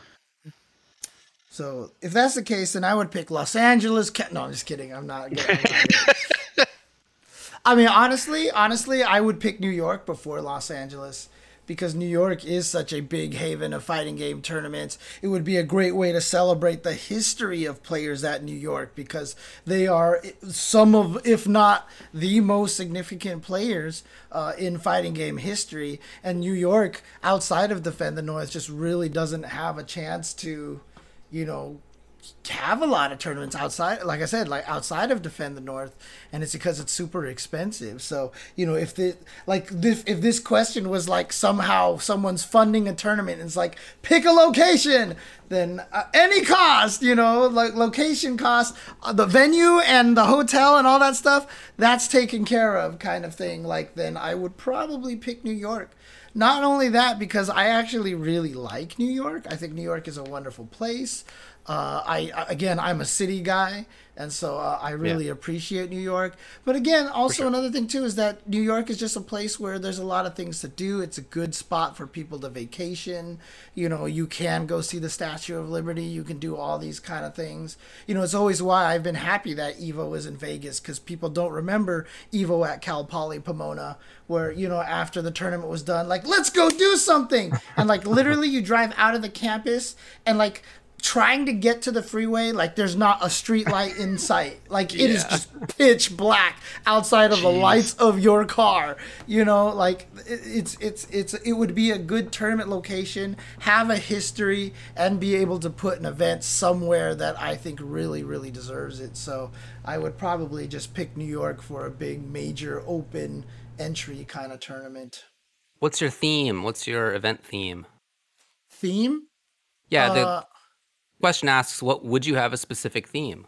Oh, okay. Then the tournament would be the would have the theme of freedom because we're right next to the Statue of Liberty and the US is free. You can interpret that however you want. Splitting the tournament in the water. I got it. Cool. What about you, Tupperware? Well, I think I would run a tournament in not Chicago, and I would call it not Combo Breaker. Uh, our theme would be like a hip hop, streetwear, Uh-huh. kind of graffiti skater deal. Uh, you know, we'd offer like a lot of clothing drops from the not Combo Breaker brand. Um, Genius. These are all totally original ideas, by the way. Yeah, yeah. Uh, I would probably partner with other TOs to make streetwear, but not quite like super nerdy streetwear. You know, like stuff you could wear out. Nobody would be like, "Oh, that's nerd stuff." Interesting. Really trendy clothing. Uh, maybe I would do like some partnerships with like some local music people and uh, really like promote my event Yeah. through not look alive would be my online only event. You thought a lot about this one, that's for Yeah, sure. yeah, yeah, that's That's a Like, uh, really yeah. interesting view on strategy to take. Yeah, That's, yeah. really fascinating. I wonder why nobody's thought of something like Why that. Why has nobody I, done that? I, I don't I don't know. I feel like maybe I should open up like not GameStop and start selling used games. uh, King What? nine Well, people nine nine wouldn't buy or sell used games. This is crazy. King nine nine nine nine. There have been history of a couple of those. They are not good. of what? Do not outdoor tournaments. oh yeah, do they're all not do outdoor tournaments. It Yeah. is basically the worst idea. It's what made me learn how to play a joystick on a chair, though. I'll tell you that much. So, Mm. because we were definitely in the parking overhang of an apartment complex, and I definitely could not sit on the floor at that tournament. So, Well, well. Jinx, you owe me a coke. so your your tournament is in I don't know where would somebody who would Not come up that kind of a t- that tournament live? Maybe like Minnesota. That's what I'm thinking. What do you think Yeah, about that? it, it would just be not Chicago. Uh, realistically, is you know doesn't really matter. That narrows it down for sure. Yeah, There- maybe are- maybe the Twin Cities because it's local. Sure. Well, if it's, Maybe it's go to the local, Twin of course. Of course. Yeah, look, I mean, I would love to go to the Twin Cities. I've never been up there. And I think James's perspective on this is interesting because, you know, you're talking about going to New York and like what's the value of uh, of the city that we're going to as a, for the tournament outside of just the tournament itself. That's definitely a good consideration. It's just really hard to make that actually happen Yeah. in reality. Like I understand we're just uh, you know answering this fun question, but in reality, it's really hard to put a tournament in like a tourist area. The few that I can think of, maybe um, Killer Instinct World Championships in San Antonio. in uh, San Antonio. Yeah, yeah, it was within walking distance to the Alamo. Actually, it was really close. oh, cool. It was very close. That's yeah, really, really close to the like riverfront area that they have. The whole tourist trap was like right there, and so I went to go check it all out while I was on break. Actually, uh, that was super sick. And I mean, Puerto that- Rico, First Attack is in like a tourist area more or less. So there are some. It's just really hard mean, to make work. Let's not general. forget the- about the beach. But that's why that's why New York works so well though is because the public transportation there is hmm. the transportation there. Yeah, You know right, what I mean? right, you don't right. have to rent a car. The times that I've been to a New York tournament, I've literally walked from like our location all the way to Times Square. I've walked to Statue of Liberty, taken the subway, you know, that you just have a lot of good options out there and that's what's nice. And there's a lot of cool things to see cuz I mean honestly, if you if you've never been to New York and you see the watch the Dick Clark's or New York New Year's Rockin' Eve and you see the ball drop, you, I've always wanted to go to Times Square, you know, Statue of Liberty, you know, I want to see the Weed Empire trucks. State Building where Spider-Man jumps on in all the video games and stuff like that, you know. There's a lot of cool things. I want to know there. about the crazing talking about weed trucks. weed I want to Weed know who trucks? Dick Clark well, is. look, that was the one time that Ju- I still remember Justin's favorite story. One of my favorite Justin stories that you know he went into the car to the taxi in New York, and the driver asked him, was like, where do you want me to take you? And he was like, grandma's house. Like, I'm going to my grandma's house. And he's like, all right, I know a great dispensary around like this way, or I know this guy or whatever like that. Because apparently grandma's house is like a secret code for like, taxi, can you take me to place to buy weed? Yeah, the hookup. and uh, Justin was like, no, I'm actually trying to get to my grandma's house. Jeez, I looked it up because Stephanie said that Dick Clark's been dead for 10 years, and he literally has been. It was 2012 that he passed but it's away. still called Dick Clark's New Year's Rockin' Eve. It just stars Ryan Seacrest. Really? now, okay. Yes. It's Ryan still Seacrest called. hasn't died yet? No, Ryan Seacrest. It's still it's Ryan Seacrest. He's he is like the new Dick Clark, dude. Trust me, the man does not age, dude. But uh, yeah, he is. Uh, yeah, no, no. Uh, Dick Clark passed away, but it's still called Dick Clark's New Year's Rockin' Eve. So I guess a couple of pro tours have been in, in situations like that. Like, Yeah, I mean, Red Bull In- came here. came here. They came to New York. Red Bull does yeah, stuff Red like Bull that. did that. That's true. Uh, Capcom Pro Tour Finals was in San Francisco, like a real. Those aren't those are different. Those aren't majors. Yeah, those are right, you know right. put on by either an advertising crew with Red Bull or the publisher with Capcom. That's a, I hear a quite a bit different. For sure, for sure. All right, well, there you go. Anything else on this topic? I don't think so. Nope. Shall we move on to the mailbag here? Mailbag. All right, let's do the mailbag here. Uh, strangely enough, we were missing a question from Investigation Code this week, but um, Oh my God, where could he be? I don't know. Can you imagine him slacking off? Yeah, I know, dude. Not giving us a. He's actually in the question at all. chat. I know, I see him in there. true, yeah. yeah. Still in the chat. Amazing. yeah. All right, Alex Cage asks via Twitter, "What's your favorite fighting game related documentary?" I mean, there's not a ton of them, right? It's like everything that Esteban has made. There's a and then- good number. There's a good number, Oh, man. yeah, I guess that's true. Yeah, now that I think about it. And it's been for a long time. I mean, all the way back to Bang the Machine to I feel like every year somebody comes I out got with something on it. Yeah, yeah. yeah. Well, what's your I mean- favorite, James? I mean, mine is Bang the Machine. Like Bang the Machine, it's just it's such a historical piece. I mean, obviously, it, as documentaries go, a little bit of it was exaggerated for dramatic effect, but at the same time, it really wasn't.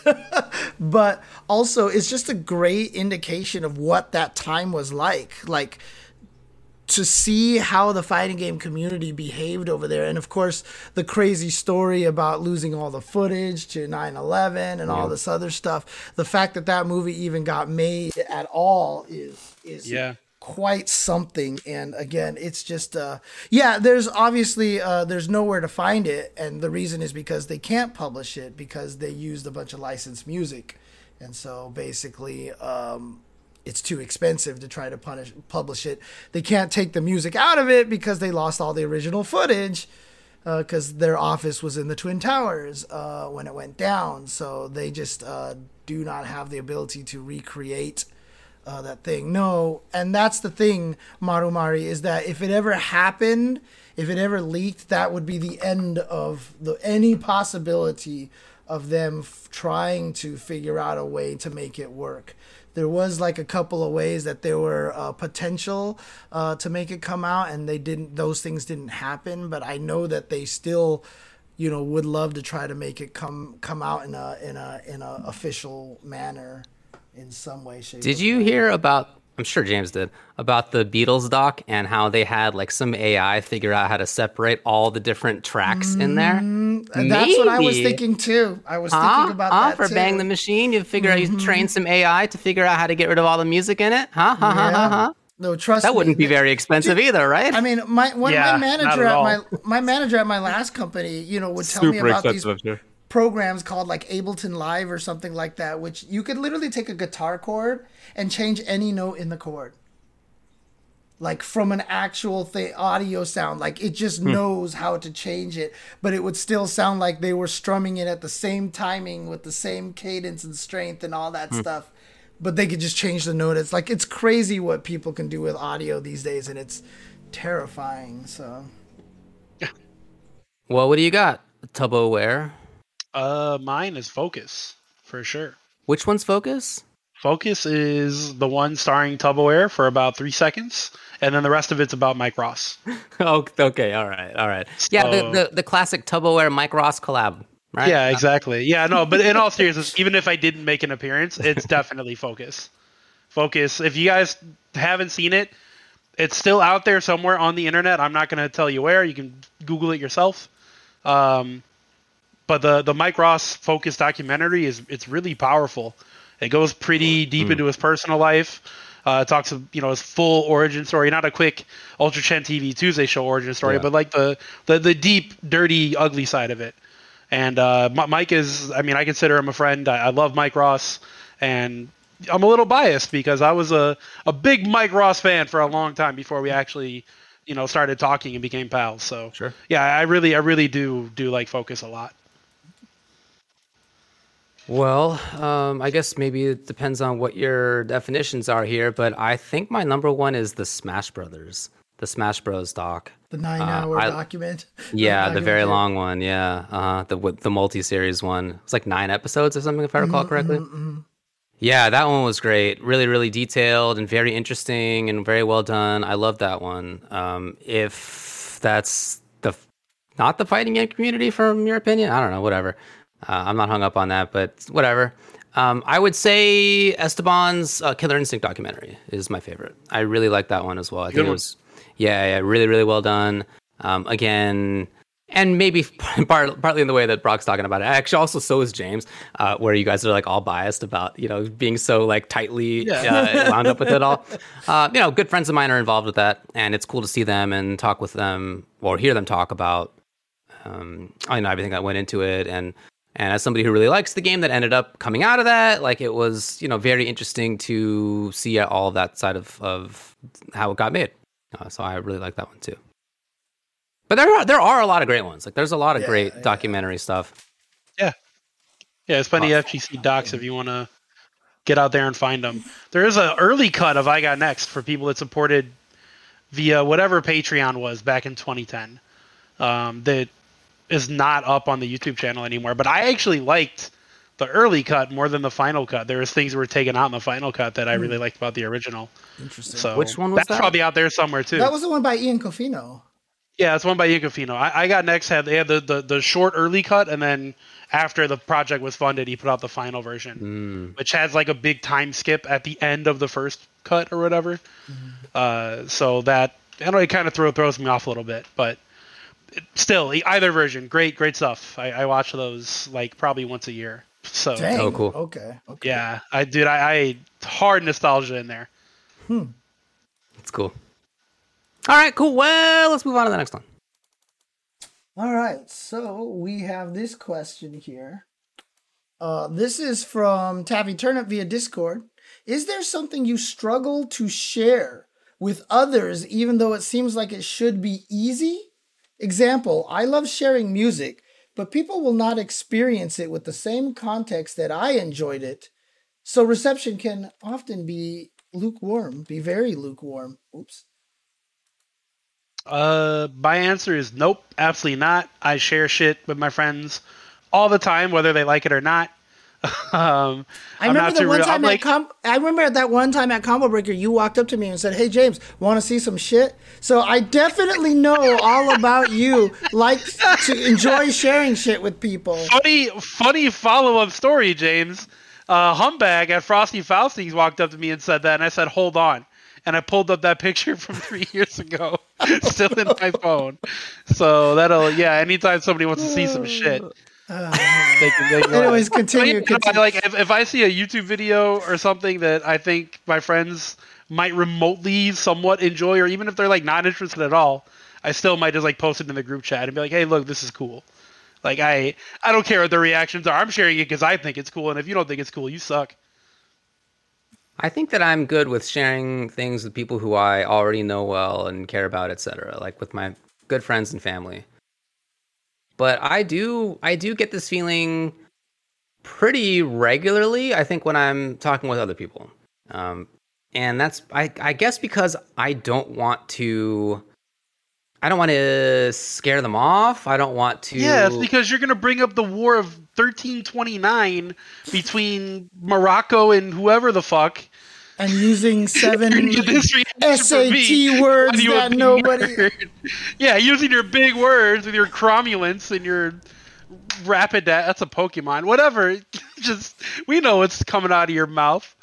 Sure. What I love to talk about the 1300s Battle of Kosovo? It was so important between the There Ottomans you and go. Dude, Yeah, tell sure. people I would what love to talk your, all about that. your Mario Maker level was, J- uh, the, the David.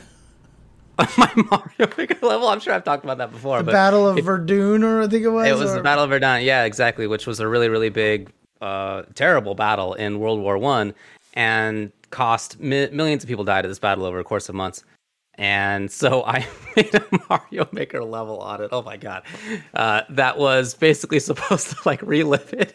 And there were like, there were all these uh, dry bones like buried under the ground, and there were thwomps that were going down so fast to try to emulate the speed of uh, artillery shells hitting drum fire. They called it because it happened so fast, uh, and it was really hard to get through this like wall of uh, of lead, all these bullet bills that you had to traverse. I don't know, dude. Oh, well, anyway, I thought that was a good idea at the time.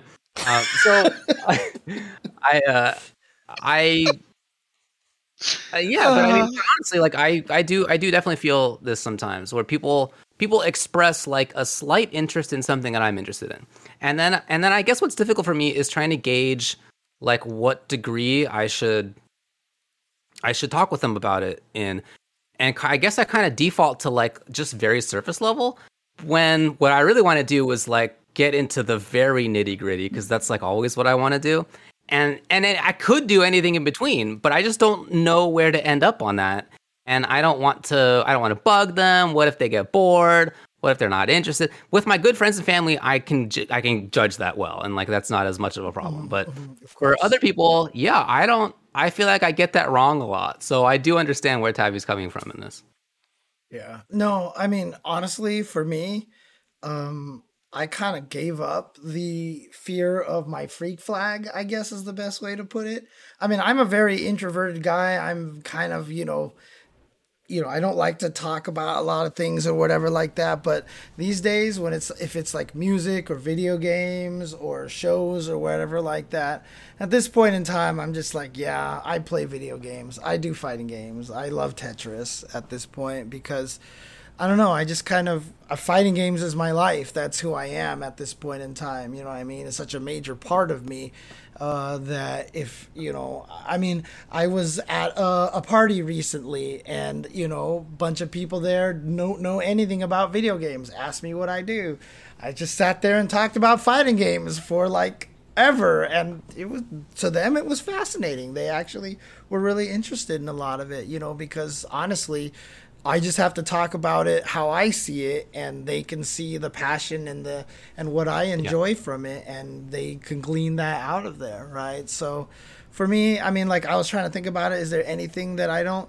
I mean, I tell people all the time who my favorite bands are. You know, I tell people that my favorite movie is The Princess Bride, even if that sounds weird to some people. You know, if they don't know the context or whatever. You know, I I don't know. I just at this point in time, I guess you know i just i just rather kind of have what i love be out there so i don't know It's Well, I, I'm not saying that I think it's hard for me to say what I like. I think it's more just that uh, when I do so, it can be hard for me to judge how much detail to go into. And so I think that sometimes I end up not going into as much detail as maybe the person would have found interesting. Like maybe I undergauge it and they are uninterested because I don't explain enough. And then they're like, don't get why I care about this thing that they don't know anything about and that I don't describe about. I don't know. It's it's hard for me to judge, but um, yeah. I mean, it's not like I I don't I don't not want to talk about it. I just am not sure like how much to get into it. Sometimes. here's this two hour video of throat singing from some, Yeah, you can leave that that one on, on like in the in the drawer forever. No one's no one's gonna want to talk about that one, David. I also think that it's easier for me in some ways to talk with people who I uh, who are almost anonymous than it is the people in kind of like the middle level of of knowing them. Pe- again, people who I'm good friends with, families members with, easy for me to talk about. What's the middle level of knowing them? What's what's So, that look like, like for David? good friends and family, Yeah. and then like anonymous online, and anybody Yeah. what, who's in between is anybody else. People who I know That's casually. a huge pool of humans. I understand. Yeah, I know. wow, A- all right. And so I think I think in those in those contexts where if it were like in person and somebody who like I've met a couple times, hey, like I've seen you around a couple times, I think it'd be weird for me to talk about some things, but I also would feel easy. Uh, I would feel it would be easy for me to talk about those things like on Twitter, where that same person could absolutely just be reading it, but it feels well, then they're easier. choosing to read it. You're not forcing. yeah, it maybe upon that's what it is. Right? Yeah, Yeah. I don't Yeah. know. Yeah. yeah, Okay. you put the information out there, they can consume it if they want. Maybe that's what it is. Yeah, yeah. I don't know. Anyway, Okay. All right. Well, Well, we did it. Hey, all right. It's been video games, everybody. So, guess what? This coming weekend, some of us will have King of Fighters 15. Probably. Maybe some of us probably. So you could we'll see. definitely have it on the 14th if you buy it and get the season pass. Yeah, exactly. So, even if you're somebody who has gone that route, wow, unbelievable. But even if you are, by the next Tuesday show, if you're interested, you'll be able to play it. So, we'll, I'm sure be talking about it next week. Yeah. All right. Well, I think that's the the normal show, eh? Yeah. All right. Don't you know? Do we- do Bam. That's are the Tuesday show, everybody. Thanks for hanging. Are, are we telling people to stick around for a Yeah, let's do a little post show. Sure. Yeah, we can hang show? out. All right, sounds good. We're done at a early time. Decent Why not? time. All right, so we're gonna do a little bit more hanging out until we get to uh, probably 8 p.m. here, which is like 20 minutes. So post show. But for those of you watching on YouTube, thank you guys for watching. Please like and subscribe and check out all the other awesome content that we are now generating on the channel. And so make sure you follow and subscribe and click that little bell icon, or is that Twitch? I don't know, but just follow us on all the social media. Subscribe, smash the bell. You know how we do it. Jake Paul out. I think that's what Jake Paul says. I don't, I've never watching Jake Paul video.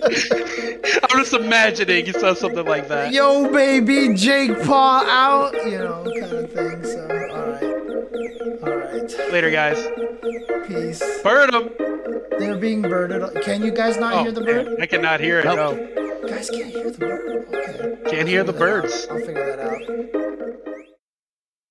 All right. figure out why you guys can't hear the birds I don't know. We could hear him before. What'd you change? I know it just it's well because the problem is my audio my audio mixer keeps crashing and so the settings keep reverting back to what they used to I'll be. uh, I'll be honest. I don't like. I don't think we need to hear the birds. I think it only matters if we're like watching a trailer for something. Yeah, Actually, it's not I a think big if deal. I do this, So, yeah, it's not a big deal. I think you guys can hear the birds now. So let me know if you hear these birds. Yeah, Yep, I sure can hear those birds. Okay, there we go. That's what it is. So that's fixed something the that I have birds. to I have to turn off every once in a while. Yeah, the audience could hear the birds, but the people uh, you guys can't because I wasn't pumping the audio of my computer into Discord is what it is because I have virtual wires going everywhere on my computer and it's annoying. Virtually everywhere. Shout outs to my 3D printer. I got it into such a nice configuration, totally dialed in, as they say. Everything was working fantastically, and I printed all sorts of And then great stuff. broke it, And then it broke. Are you serious? dude. How wait? uh, Like at this point, it can't just be all you, It's right? hilarious, like this thing dude. to be just breaking on you, right? So funny. I Um, never I knew mean, that 3D printers were this hard to maintain. it's, it shouldn't be. It shouldn't be. I think it's a combination of me screwing around, not really knowing what I'm doing, and then also the parts that I got on this very cheap printer that I bought are just not that great. So I've had to replace a bunch, and I already fixed it. Like it wasn't that big of a deal this time, thankfully. But you know, yay, it blew up again. So after this show. I'm gonna start a print that will hopefully go overnight, and I'll wake up in the morning and it'll be beautiful and waiting for me. Wait, Great. Canadian Ed, what what what is that question? Hang on a second. This is the craziest question. Uh, James, did you split out the combo video portion of your being like Kami from Dragon Ball, split from Piccolo or Kage, split out from Ryu, and that became Desk? His videos are exactly the style I attributed to the shit you used to make. Do you? Does anybody? What?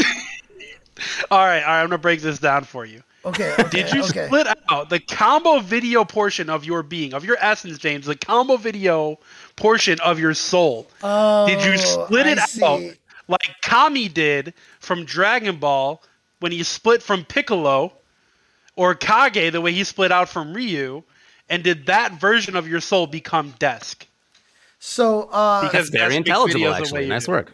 Okay, Yeah, so the the story of Desk was uh, he made a really really awesome combo video a long time ago that was really well synced to music and stuff like that, and I really enjoyed it. And as soon as I saw that, he had kind of just released it, and only uh, most of us combo video guys saw it, and I was like, "Hang on, hang on, hang on! Can you make this private again? This video is so good. I want it to be debuted at Evo." Because this is after I did the two hit combo video at Evo and we started doing combo videos at Evo and I was like this is really good. So we worked with Desk uh, like me and Madge and a bunch of other combo video guys like he was early on but he was definitely born of that of that era and I definitely helped him with some advice on some of the early videos but he was already doing a lot of the things that appealed to me and so yeah that's kind of why i did that because he matched a lot of things to music and stuff and so that was something i was definitely interested in got, got So you stole it from Desk. no no we both came up so with it at the really- same time So really, you split out from his soul and created you created James Chat. no no no no we both did it at the same time we actually then fused together to become Um, well, that's only a thirty-minute fusion. You got to use a Potara Jesk. earring to be We're- permanent. we became Jask. we became James Jask. Jesk sounds like a shitty Mortal Kombat character. Den. Jask. Just yeah. Jask. And then, of course, you know his name would It's be spelled K, like. J E S Q U E, and all of us would be calling him Jesk. And then the story mode would come out, and then somebody would be like, "You're that fighter named Jeskua," and then we'd be all like, "Oh my God, his name is Jeskua this whole entire Yeah, time." they, uh, yeah, yeah, for sure. Uh, hey, From did the you guys hear? Shirai Ryu. yeah, definitely. Did you hear about how part of Capcom is now owned by Saudi Arabia? Oh, that's right. Yeah, yeah. Yeah. We That's can't cool. get away and so from is this, Nexon. man. We can't. I want to. I want to point this. something out. I want to point something out before people call me a hypocrite Okay. because I don't play SNK games. First off, I don't play SNK because they screwed over SamSho. Secondly, of course, I don't want to play their games now because they may or may not be questionably owned by warmongers, basically. But the other thing is, there's no ethical consumption under capitalism. So pick and choose your mm-hmm. battles. If five percent of Capcom is owned by war criminals, then well, fuck. I, I guess I'm screwed. You know, like what can I do?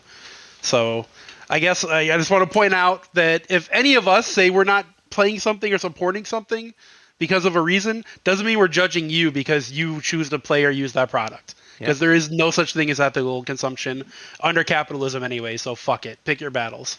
Yeah, I mean, you can make it worse on yourself, of course. You can like, you, there are things that you don't need to do, but Yeah, yeah. when it gets down to it, yeah, it's not going to be easy to make uh, fully ethical decisions for sure.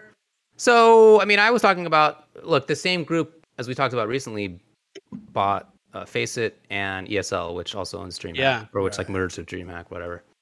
And we were talking about that a week or two ago, and I said that I'd probably still go to DreamHack events, probably still work for them. Um, and it's just, uh, Yeah, me too. DreamHack hit me up.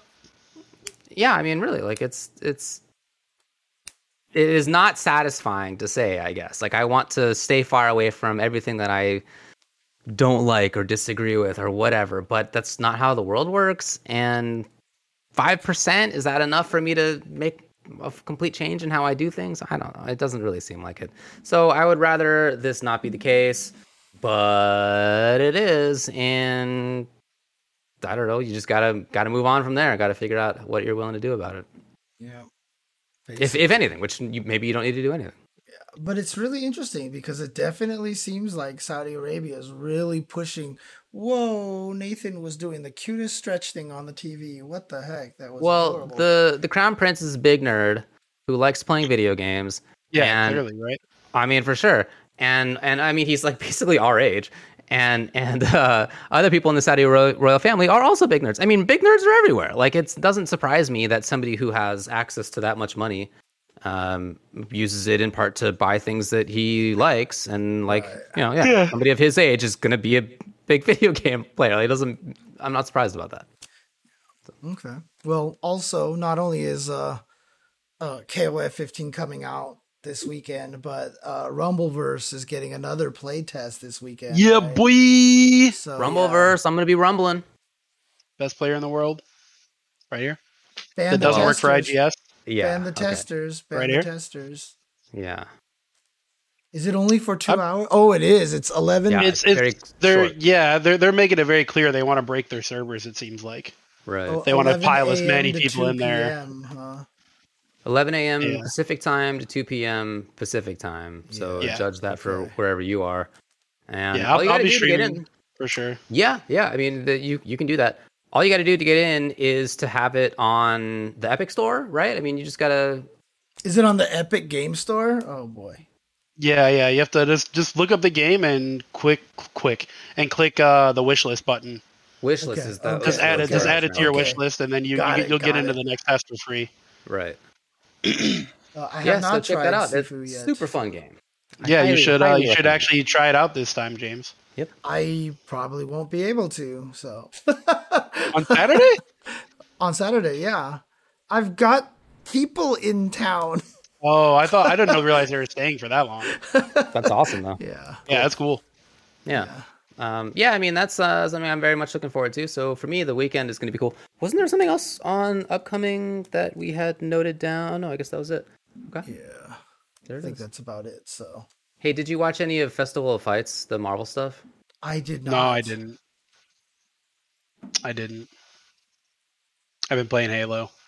Mm. I've been playing Halo, and I've been learning Baiken, who Oh, I'm real bad with. Oh, I'm I'm not nice. good with her at all. I mean, But I also I haven't I haven't like watched much other footage besides like combo stuff. Mm. So I, I'm probably playing her not correctly at all. I'm, I'm probably just trying to play May in Baiken form, and it's not working out. dude, for I me, haven't so. even tried Baiken yet, dude. It's crazy. I just You should I- try her. She's really fun. You like haven't combos? She's really fun. Okay. Just She goes haven't bam, time. and then she puts a thing on you, and then she goes bam, bam, and bam, bam, I mean, and I another I- thing. It goes behind you. It's cool. I've Her just voice seen, is really cool in this game. I'm just really happy that it seems like she has her cannon loops in the corner again. So you know, Oh, yeah, that was that was the challenge of Baiken in the old XX games was launch into jump whatever dust air dash to dust relaunch into jump dust into air dash jump dust and it was really fun. I mean when Guilty Gear was available on the PSP. That's all I did with my PSP. I just had, uh, I think it was a reload or slash on the PSP, and that's all I did was practice Baiken combos on there just to have the timing down. Um, but yeah, it's it's it's uh, I, I'm curious to see how she plays. Like I said, I've just haven't had a chance to mess with her, so I've been too I busy. played a bunch of. Oh, No, I was about to say I've been too busy playing this board game called Dead of Winter, which is an amazing, amazing board game. You guys should probably play it if you guys get a chance. About trying to survive a zombie apocalypse in a colony, and you could have traders and stuff, and you have to get Is that a, resources. a co-op game board? Yeah, maybe because there is potential for traders and stuff. It's really fun. it's pretty cool, man. Fun. I did watch the CVS 2 first to 10 on twitch.tv slash Majin Obama, uh, put on in part by the Tenno folks. Yeah, I watched it. That was great. I really had a good time watching that. And what was really cool was that there were such different styles of players. Uh, the dude who was playing K Groove, his Just Defends were ridiculous. So, so cool to watch. And he had this very, very slow style. And and I don't just mean that in the sense that I've seen other, other people play CVS too slow. I've seen very slow CVS too. I've seen people down back it, all right? That's not what I mean. He was moving around, he was doing stuff, but he didn't, he went for like extended times without pressing buttons.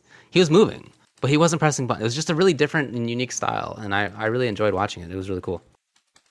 Cool. So if you're interested in CVS 2, give it a look over on twitch.tv slash Majin Obama. Check out the Don't tell me what to do.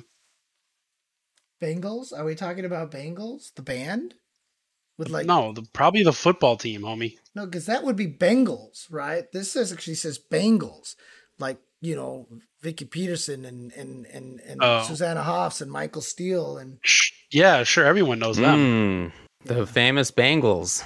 dude, they're the best, dude. I love Bagels, bagels are the best. I agree. You don't Yeah, have to tell bagels are great. that. You don't have to tell David that. So For sure. For sure. David introduced me to, um, what is that fish you guys eat? Lock. that is not Salmon? the bagels. yeah, I don't know. Bagels and, and Never had and salmon lock or something. That's the Go Go's. That's the other. is it salmon? No, it was like some other type then. of thing. It's locked. Locks. Locks. Yes, yeah, it's that's what locks. Lox is salmon. All right. Oh, Did, Oh, were you unaware of that? supposed to know that. You didn't know don't that? You say How do you not know lox is salmon? How do you not Why know don't you locks just say is bagel and salmon? Why do you call it lox? It's just a specific way it's of making salmon. That's all. That's what it's called. you made It's that shit called up. locks.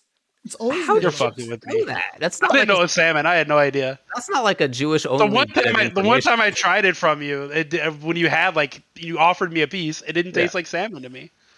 was it good? It was delicious. Yeah, I haven't had Absolutely it it since. was. That was probably like nine years ago, and I haven't had it since. But yeah, it was good. Yeah, lox is great. There aren't a lot of Jews in the Midwest. Absolutely Lox- wrong. I mean, it just lox depends on what you're talking about. They're not. are they in the cornfields? Maybe not as much, but there are a ton of Jews in the Yeah. big cities in the Midwest. Locks, I mean, it's it's really good, and it also has the ability to allow spaceships to get into outer space. You know, I knew you were going. I didn't know. I didn't know where you were going. I knew you were going somewhere like that, though. Yeah, and that's uh-huh. actually why I kept talking. I knew. I just wanted to forestall. I knew something like that was going to happen. Yeah, that always happens. It's too common now. You can feel it when I do it. Oh, My yeah, face oh, yeah. gets very serious all of a sudden. You you get intent. You have a you have a look on your face that's like I need to get this word in right now. Uh, well, and then when you, it's when you also have that face, it's always like the, that. you have to have the intent face because you can't let people know you're about to make a joke, right? So Yeah, have but but now but now, Now we know it's the you tell. so well. Now it's that, the yeah, tell. the tell. We know it's coming. Yeah. You're like this, and then you go. yeah, exactly, exactly. It's the tell now. oh boy, a reverse spell. I mean, that was one of the. I mean, my my friend Jason, he figured that out when he watched me play Alpha Three at Southern Hills Golfland. That he noticed that every time I faked an uppercut, I would be really demonstrative with the motion, Yeah. and every time I did the wake up uppercut, I wouldn't move. And so he was like, "You're kind of reverse telling now at this point." And I was like, "Dang it, that's probably true." You can get a great bagel in Chicago. You can get a good bagel in. You Um, make a great bagel at home. I'm sure other places. I guess I was trying to think of if I've been to any specific cities. I guess I haven't really in the Midwest, but I know that there are lots of Jews who live in Minneapolis and and in uh, parts of Texas. Chicago for sure too. Chicago, of course. Yeah, yeah. I mean, my, I was saying this earlier on a, on a chat, but um, I am I'm I have Chicagoan heritage. I'm of Chicagoan extraction. I'm I'm half Chicagoan in the same sense that people talk about like where their families are from. Leave it to a Californian to also try to claim they're Chicagoan. All right, you just can't have you just can't have enough, can you? I mean, it's just like how my Bro- family was Bro- born and raised in Chicago, buddy. Deal with it. Problem X is truly actually a Brooklynite, right? So there you go. So every time Problem X won, it wasn't that the UK won, New York won Evo. Mm, Get that straight. So Yeah, deep dish is fun, deep great. dish is great. Wish I had time at Frosty's to go to a good uh, fast food, uh, a uh, deep dish place, man. but you know, twas a Dude, I didn't get any food that I wanted out there besides uh Humback took me to lunch when we went to Portillo's. Oh, that's So that was nice of him. Yeah, it was really cool. well, you were busy the whole weekend, right? So I yeah, Yeah, I was were. pretty incredibly busy. It was it was rough. It was a long long weekend, dude. I, I worked. I got off work. I got on an airplane, and then I got to hang out with David on Thursday night for like an hour, and then we went to sleep. And then I worked Yep. Friday, Saturday, and I flew back Sunday. It was And then I worked whirlwind. one day. So yeah, I, I mean, I pretty much worked like whatever days, and twelve days in a row or whatever, if I don't count my travel day. Yeah. Ah, Panera What? Bagels. I mean, honestly, Anyway. that was was what my life was like before. I used to get off of work on Right. Friday or Thursday, fly immediately to the tournament, hang out on Thursday or Friday night, do all the work, and then on Monday morning fly back, get home, and go straight. Well, I mean, that's what it's like for ninety nine point nine percent of the FGC, man. Right, exactly, and it's it's it wasn't fun, dude. It it, it was not fun. Ugh. I'm playing a lot of Mortal Kombat and Street Fighter Five, and I am enjoying myself very much in doing so. If you go to Texas Showdown, are you going to enter Street Fighter Five, or are you a coward? I'm, I'll probably enter. Yeah, All right, good. I think you'll do better in five than MK, man. I really don't know. I I'm- really do. I'm not sure either way. Watching you as a fighting game expert and commentator, watching you play MK, you're a lot more impressive in Street Fighter. Your decision making is better in Street Fighter. You understand the game better, I think, from a player's perspective. Maybe. That's how I feel. I mean, I don't know. I don't know shit about Mortal Kombat, so I could be way off base. Yeah, no, But I just mean, like I'm not- watching watching your successes in Street Fighter, it's a lot more like obvious. Like you have like the the the thinkums. Whereas I feel like in Mortal Kombat, you're trying to figure out the thinkums as you go. Street Fighter, you, you're coming in to- with the thinkums. He just wants to troll people with the RoboCop in Mortal Kombat. That's why. I mean, I this wants to just troll want- people with Honda and Street Fighter. I don't see a difference. Dude, you know what the funniest thing How is? dare An- you. Andy OCR just put up a clip that he fought against the Shermie and he was using Kyo and the Shermie jumped at him and he DP'd and the Shermie jumped at him and he DP'd and then the Shermie jumped at him and he DP'd and the Shermie jumped at him and DP'd and the Shermie jumped at him and he DP'd and the Shermie jumped at him and then he DP'd. And you know, all these people in the response was like, "Who would do this?" And the first thing I thought of was Ultra David. That's who. Would Yeah, do this. David. It, de- it de- I, Reynold, ha- Reynold would do it. I have done that. I absolutely have done that. But it just depends on. It's an investment. Okay, that's how I view these things, and um, it depends on how long the set is. If the set is just like a first to two or first to one, I won't do that because that's not going to be successful. But if it's like a first to ten and it's early on, and I'm trying to screw with how they how their plans are for how the match is going to go, I'll lose a round. Uh, Sure, I'll I'll throw a round away in order to like have the better game plan, hopefully, of having uh, them think that uh, I don't know what I'm doing and that they also, if you're David's uh, friend, he'll play like an asshole just so he can bring it up like six years later. Hey, remember that time I did that thing to you? He can't remember. He can't remember what he ate. You know, for breakfast, but he can remember that time that he did the stupid Dawson setup to hit you in the back of the head, and make you look silly. folks at home, does that sound like something that I would remember and that I would bring up? Absolutely not. Oh, Yes. what I what I did in a specific in a specific match, I can't remember what happened in any specific match. Can you can you can I? Yeah, I don't you think can. it's so. Yeah, mundane enough, but I think if it's something that you've been wanting to land forever and you finally landed it on someone, hundred percent yes. Well, I got to tell you right now, I can't think of any of those, which is funny because maybe maybe you're right, and my memory for how I've acted in the past is also faulty. So your description of myself as uh, as being somebody who would do something and remember something that is not what I currently remember and would do, maybe that's right, and maybe maybe right now my memory is so bad that I can't even remember what it was that I remembered in the past. Totally possible. That's like deep level of Totally forgetting. possible. Alrighty then. I think that uh, killed the the the uh, hangout session here. I no All right, longer well- want to hang out because I'm confused. Thanks for That's hanging fair. out, everybody. It's always cool to hang out and play. Again, And as we've been hang talking about, we are actually trying to put more YouTube content up. Yeah, Uh, and, I it's not- apologize. I mean, we're we're trying to do it often. I'm not going to have anything up anytime soon. Obviously, I'm busy this week. But Yeah. uh, All right, me and David will hold it I'll be down. yeah, yeah, no worries. You we guys we will, really we will. Yeah, I mean, but that's going to happen for each of us. Like there will be weeks when each of us just like can't do it for whatever reason. It's cool if it happens sometimes, but in general, we are going to have short form content up there every week, as well as continuing to have the long form Tuesday show. And if a cool match happens, I will have the uh, Monday morning quarters back up there. You know, I'll be definitely doing more sporadically uploading Rumbleverse stuff whenever the game launches too. So And then, of course, I'll be continuing doing the synchronize every week. So, and uh, there you go. probably a lot of stuff moving coming on out. to crazy stuff because the this is the last week before the game is not going to be out, and then next Yeah. week we're going to be like, oh my god, and spend the whole time screaming about everything. Definitely. So Yeah, no, it'll be cool. It'll be cool.